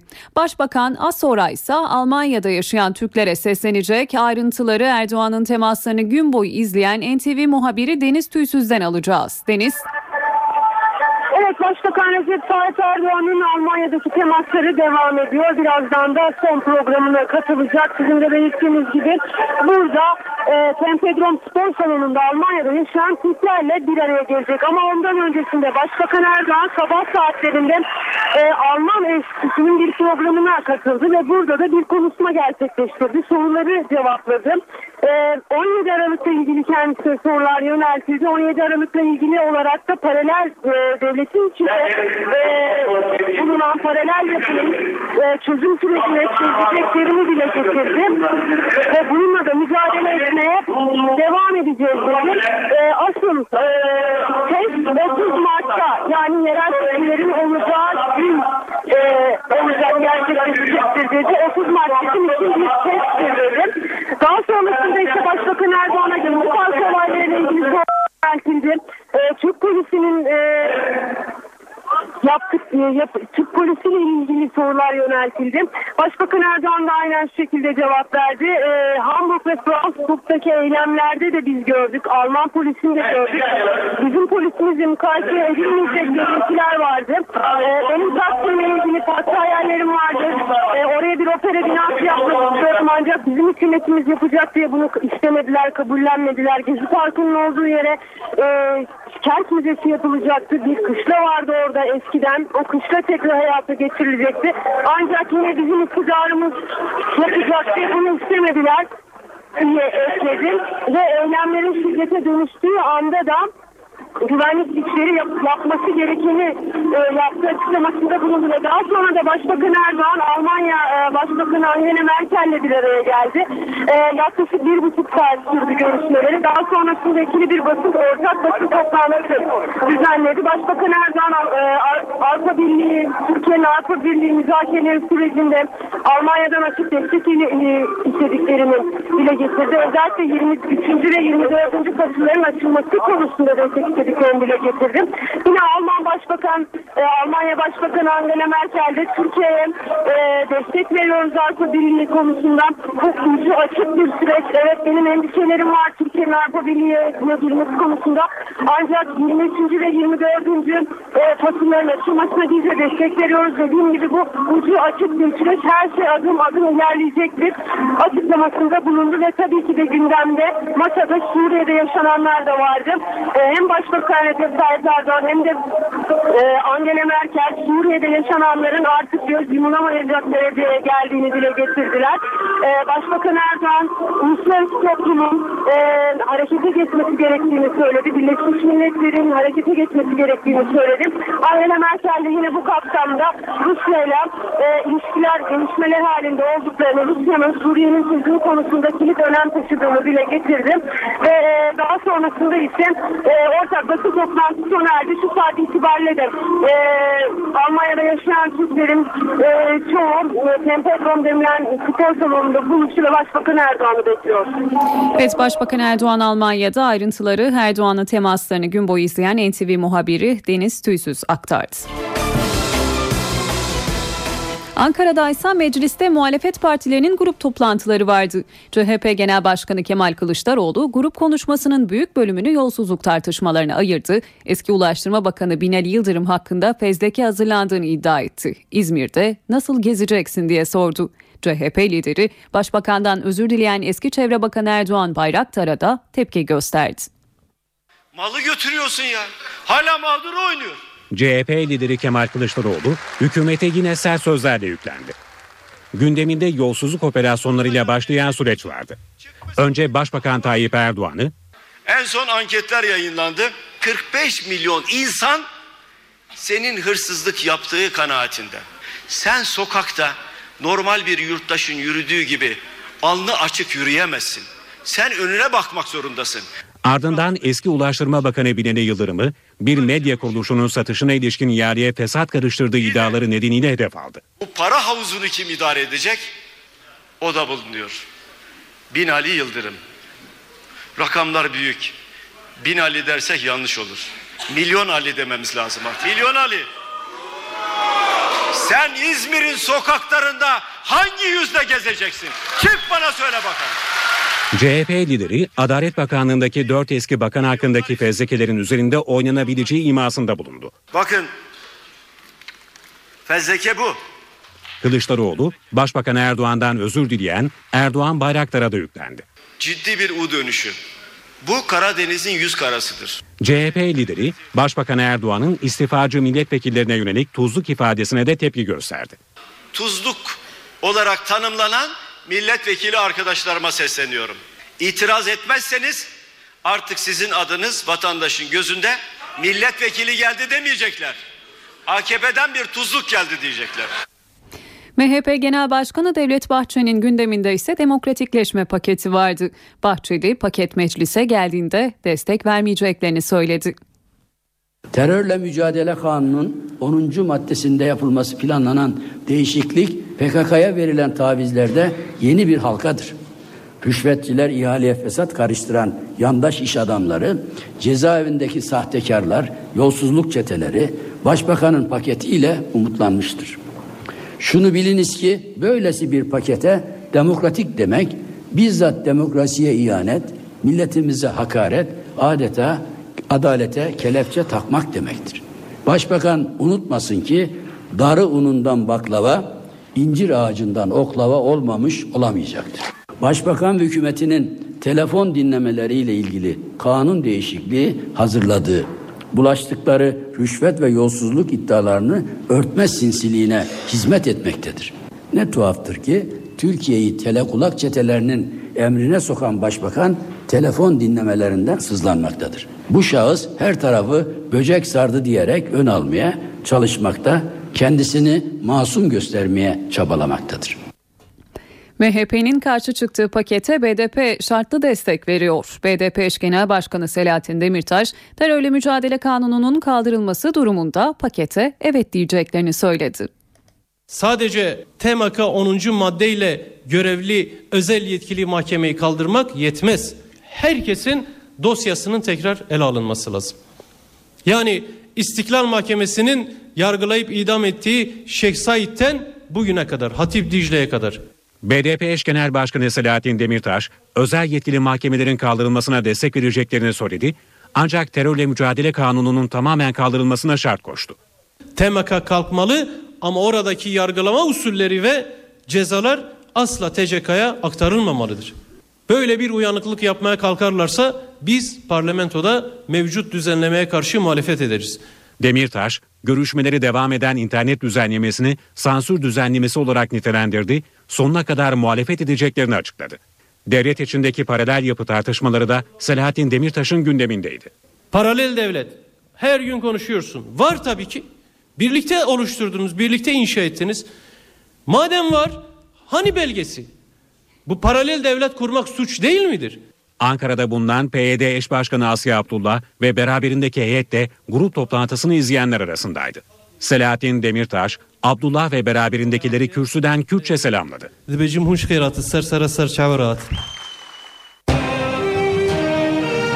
NTV Radyo Kadına şiddet haberi bu kez Batman'dan geldi. Kentte yol kenarında bir kadın cesedi bulundu. Kadının birlikte yaşadığı erkek cinayet şüphesiyle gözaltında. Genç kadının cansız bedeni Gercüş ilçesinde korucular tarafından bulundu. Yapılan incelemede cesedin 42 yaşındaki Güle Algan'a ait olduğu ve başından baltayla vurularak öldürüldü, öldürüldüğü belirlendi.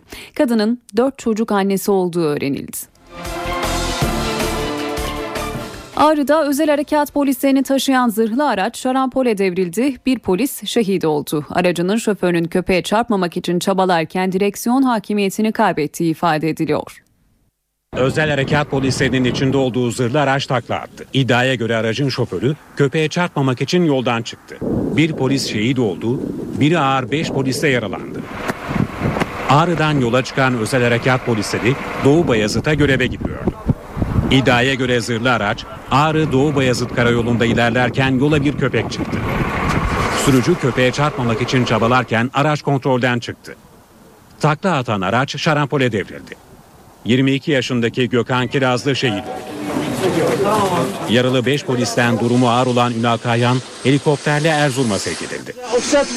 Bağlayalım da. Şehit polis için Ağrı Emniyet Müdürlüğü'nde tören yapıldı. Gökhan Kirazlı toprağa verilmek üzere İzmir'e gönderildi. NTV Radyo Eve dönerken haberleri günün öne çıkan spor gelişmeleriyle noktalıyoruz. İyi akşamlar. 28 gün süren ara transfer dönemi resmen kapandı. Üç büyükler içinde en aktif takım Galatasaray olurken Beşiktaş Jermaine Jones hamlesiyle ön plana çıktı. Anadolu'da da yoğun bir hareketlilik vardı. Futbolda ara transfer dönemi sona erdi. Spor Toto Süper Lig kulüpleri 7 Ocak'tan bu yana hareketli bir dönemi geride bıraktı. Transfer döne çıkan kulüp Galatasaray'dı. Sarı Kırmızılılar kadrosuna 9 oyuncu katarken bonservisler için 20 milyon euro yakın harcama yaptı. Sarı Kırmızılılar Borussia Dortmund'dan Koray Günter, Gremio'dan Alex Telis, Kayseri Spor'dan Salih Dursun, Manisa Spor'dan Oğuzhan Kayar, Buca Spor'dan Umut Gündoğan, Grasshoppers'tan İzzet Ayrovic, Centro Atletico Phoenix'ten Lucas Ontivero, Eskişehir Spor'dan Veysel Sarı ve Boca Juniors'tan kiralık olarak Guillermo Burdizo'yu transfer etti. Beşiktaş ara transfer döneminde savunma ve orta sahaya takviye yaptı. Siyah beyazlılar Schalke 04'ten Birleşik Amerikalı orta savunucusu Jermaine Jones'u aldı. Galatasaray'ın Kamerunlu stoperi Dani de kiralık olarak Ümraniye Nevzat Demir tesislerinin yolunu tuttu. Lider Fenerbahçe'de transfer dönemi sessiz geçti. Sarı lacivertlilerde yalnızca iki veda vardı. Josef Yoba Norwich City'ye kiralandı. Sezon başından bu yana kadro dışı olan Semih Şentürk ise Medical Park Antalya Spor'a gitti. Süper Lig'de zirve mücadelesi veren Kasımpaşa'da kadrosuna iki kurbetçi oyuncuyla güçlendirdi. Lacivert Beyazlılar Tunay Torun ve Alparslan Öztürk'ü transfer etti. Ara transfer dönemi Anadolu kulüpleri için de hareketliydi. Kayseri Spor Porto'dan milli kaleci Sinan Bolat'ı transfer ederken Çaykur Rizespor Karabük Spor'la yollarını ayıran Lua Lua'yı renklerine bağladı. Medical Park Antalya Spor'sa Semih Şentürk'ün yanı sıra Trabzonspor'dan Giray Kaçar ve Ajax'tan Enohu alarak dikkatleri üzerine çekti. Bursa Spor'un Volkan Şen, Sercan Yıldırım ve Fernandao transferleri de dikkate değerdi. Bu sezon takımlar ara transferde 90 oyuncu imza atarken 107 oyuncuyla yollarını ayırdı. En fazla transferi 10 futbolcuyla Medical Park Antalya Spor yaptı. 28 günün bilançosuna göz atıyoruz. Son yılların en hareketli ara transfer dönemi geride kaldı. Spor Toto Süper Lig takımları geçen sezon 75 transfer yaparken 77 oyuncuyla yollarını ayırmıştı. Bu sezon takımlar ara transferde 90 oyuncuya imza attırırken 107 oyuncu kulüpleriyle ilişkisini kesti. Ligde en yakın rakibinin 7 puan önünde zirvede yer alan Fenerbahçe ara transfer döneminde kadrosunu takviye etmeye gerek görmedi. Sarı lacivertler Emenike ve Webo'nun sakatlanmasına rağmen forvet bölgesine transfer yapmayı tercih etmedi. Fenerbahçe Semih Şentürk'ü Medical Park Antalya Spor'a bonservisiyle verirken Josef Yobo'yu ise Norwich City'ye kiraladı. Galatasaray'da Fatih Terim sonrası takımın başına getirilen Roberto Mancini ara transferde takımını gençleştirdi. 3 kulvarda mücadele eden Sarı Kırmızılar 9 oyuncuyu renklerine katarken 7 oyuncuyla yollarını ayırdı. Ara transferde Ronaldinho'yu kadrosuna katmak için yoğun çaba gösteren Beşiktaş, Brezilyalı Yıldız için yaptığı girişimlerden sonuç alamadı. Transfer dönemi boyunca birçok isimle ilgilenen siyah beyazlar Schalke'den Jermaine Jones'la Galatasaray'dan Dani'yi alarak kadrosunu güçlendirdi. Beşiktaş 4 oyuncusunu başka kulüplere gönderdi. Trabzonspor forvet transferi için büyük çaba sarf etti. Teknik direktör Mustafa Reşit Akçay özellikle golcü oyuncu isteğinde ısrarcı olurken Bordo Mavili yönetim birçok önemli isimle temasa geçmesine rağmen sonuç alamadı. 4 oyuncuyla yollarını ayıran Trabzonspor transferin son gününde Şta Bükreş'ten Borçanao'yu renklerine bağladı. Spor Toto Süper Lig'de en fazla transferi 10 futbolcuyla Medical Park Antalya Spor yaparken Kayseri Erciyes Spor ve Çaykur Rizespor ise 11 futbolcuyla yollarını ayırdı. Kasımpaşa, Akhisar Belediye Spor ve Torku Konya Spor ara transfer döneminde kadrolarına iki oyuncu kattı. Ara transfer dönemi kapandı ancak Beşiktaş sezon sonu için takviyesini şimdiden yaptı. Siyah beyazlılar Gaziantepspor'un genç golcüsü Cenk Tosun'u renklerine bağladı. Şarkı'dan Jermaine Jones ve Galatasaray'dan Dani'yi alarak ara transfer dönemini kapatan Beşiktaş sezon sonu için de ilk transferini bugünden yaptı. Siyah beyazlılar Gaziantepspor'la sözleşmesi Mayıs ayında bitecek olan forvet oyuncusu Cenk Tosun'la gelecek sezondan itibaren geçerli olmak üzere 5 yıllık sözleşme imzalandığını borsaya bildirdi. 23 yaşındaki golcüye 5 yıl için toplam 7 milyon 950 bin euro garanti ücret verileceği duyuruldu. Cenk'in mevcut takımı Gaziantepspor'la bu cuma günü yeni takımı Beşiktaş'ın karşısına çıkacak. Beşiktaş'ın yeni transferi Jermaine Jones basının karşısındaydı. Fiziksel olarak hazır olduğunu söyleyen Birleşik Amerikalı futbolcu teknik direktör Slaven Bilic övdü. Çok iyi bir takımımız var. Hem çok yetenekli genç oyuncularımız var hem çok deneyimli oyuncularımız var. Ve örnek vermem gerekirse Manuel Fernandes ve Hugo Almeida bu ligin en iyi oyuncularından ikisi. Ve böyle bir karmaya sahip oldukça yetenekli ve oldukça becerikli bir takıma sahibiz. Uzun süreden beri takımla birlikte antrenman yapmamış olabilirim ya da maç oynamamış olabilirim ama sıkı çalışıyorum. Antrenmanlarda elimden gelenin en iyisini yapıyorum. Eğer teknik direktörümüz bu doğrultuda bir karar alırsa oynamaya hazırım. Kaliteli ve kaliteli olmakla birlikte genç bir takımımız var ve bu genç oyuncuların öğrenme süreçlerinin devam etmesi gerekiyor. Ben de burada bilgimle ve sahip olduğum donanımla onların bu gelişimine katkıda bulunmak için en iyi yardımı yapmaya çalışacağım. Bazen onlara savaşma, mücadele etme konusunda liderlik yapmaya çalışacağım, yol, yol göstermeye çalışacağım. Bazen hiç pes etmeden sahada o kararlılığı gösterme konusunda bu liderliği yapmaya çalışacağım. Slaven Bilic'ten bahsedecek olursak sanırım hepinizin takdir edeceği gibi gerçekten iyi bir teknik direktör. Daha önce çalıştırdığı takımlarda önemli başarılar elde etti. Daha önce çalıştırdığı takımların önemli gelişimler kat etmesini sağladı. Ve ben de şu anda kendisiyle birlikte çalışmaktan dolayı memnunum. Fenerbahçe'de sakatları iyileşiyor. Alper Potuk hafta sonu Sivasspor'a karşı oynayabilecek duruma geldi. Emin İkin'in de gelecek hafta sahada olması bekleniyor. Fenerbahçe'de teknik heyete sakat oyunculardan iyi haber geldi.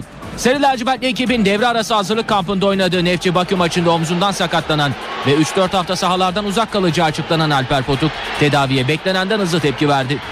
Hızlı bir şekilde iyileşen genç yıldız takımla çalışmalara başladı. Alper teknik direktör Arsun Yanal'ın onay vermesi halinde Sivas Spor maçında forma giyebilecek. Bir başka sakat oyuncu Emanuel Emenike'den gelen haberde teknik heyetin yüzünü güldürdü. Torku Konya Spor maçında sakatlanan ve sahalardan en az 3 hafta uzak kalacağı bildirilen Nijeryalı Yıldız hızla iyileşiyor.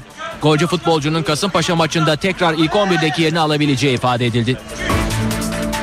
Fenerbahçe Kulübü Genel Sekreteri ve basın sözcüsü Mahmut Uslu bu sene şampiyon olacağız bunu herkes iyi bilsin dedi. Uslu derbi maçların diğer deplasmanlardan farklı olmayacağını ifade ederken Torku Konyaspor maçından sonra verilen seyircisiz maç oynama cezasını da eleştirdi.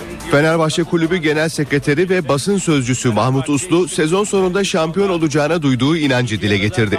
Fenerbahçe TV'ye açıklamalarda bulunan Uslu Eskişehir Spor'a 2-1 yenildikleri maçı değerlendirdi.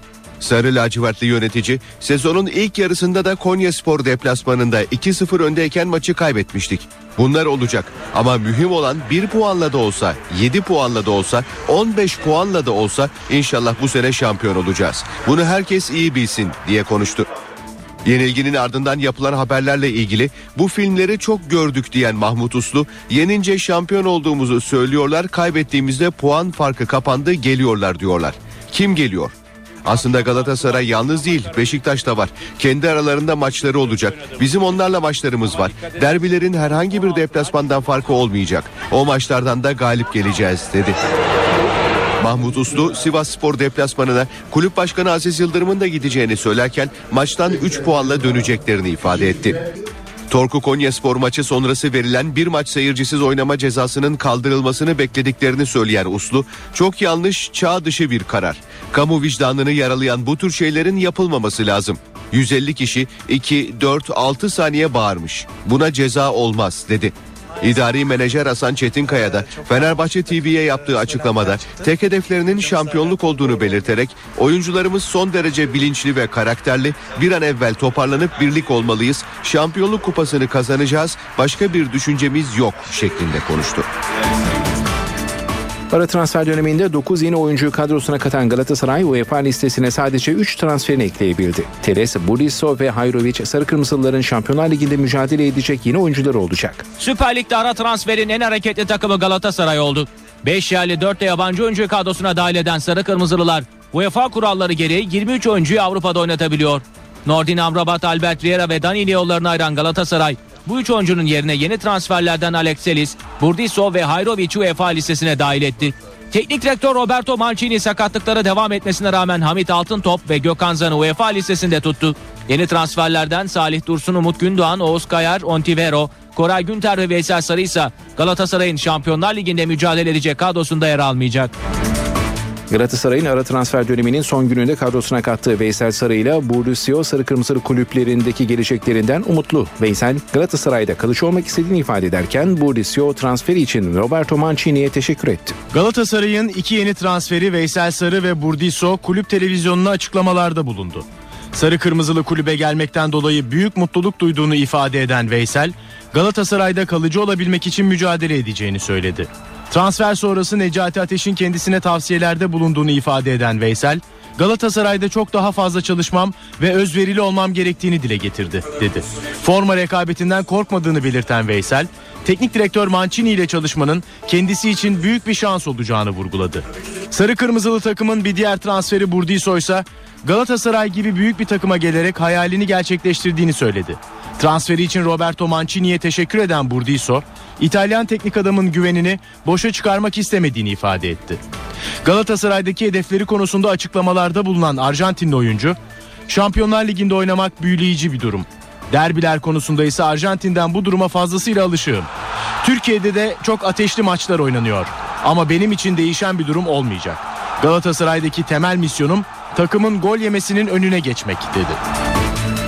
2014 FIFA Dünya Kupası'nda mücadele edecek 12 dev adamın rakipleri belli oldu. Milliler son Dünya Şampiyonası finalinde kaybettiği Amerika Birleşik Devletleri ile aynı gruba düştü. İspanya'nın ev sahipliğinde yapılacak olan 2014 FIBA Dünya Kupası'nda gruplar belli oldu. Kuraya 6. torbadan giren Türkiye C grubuna düştü.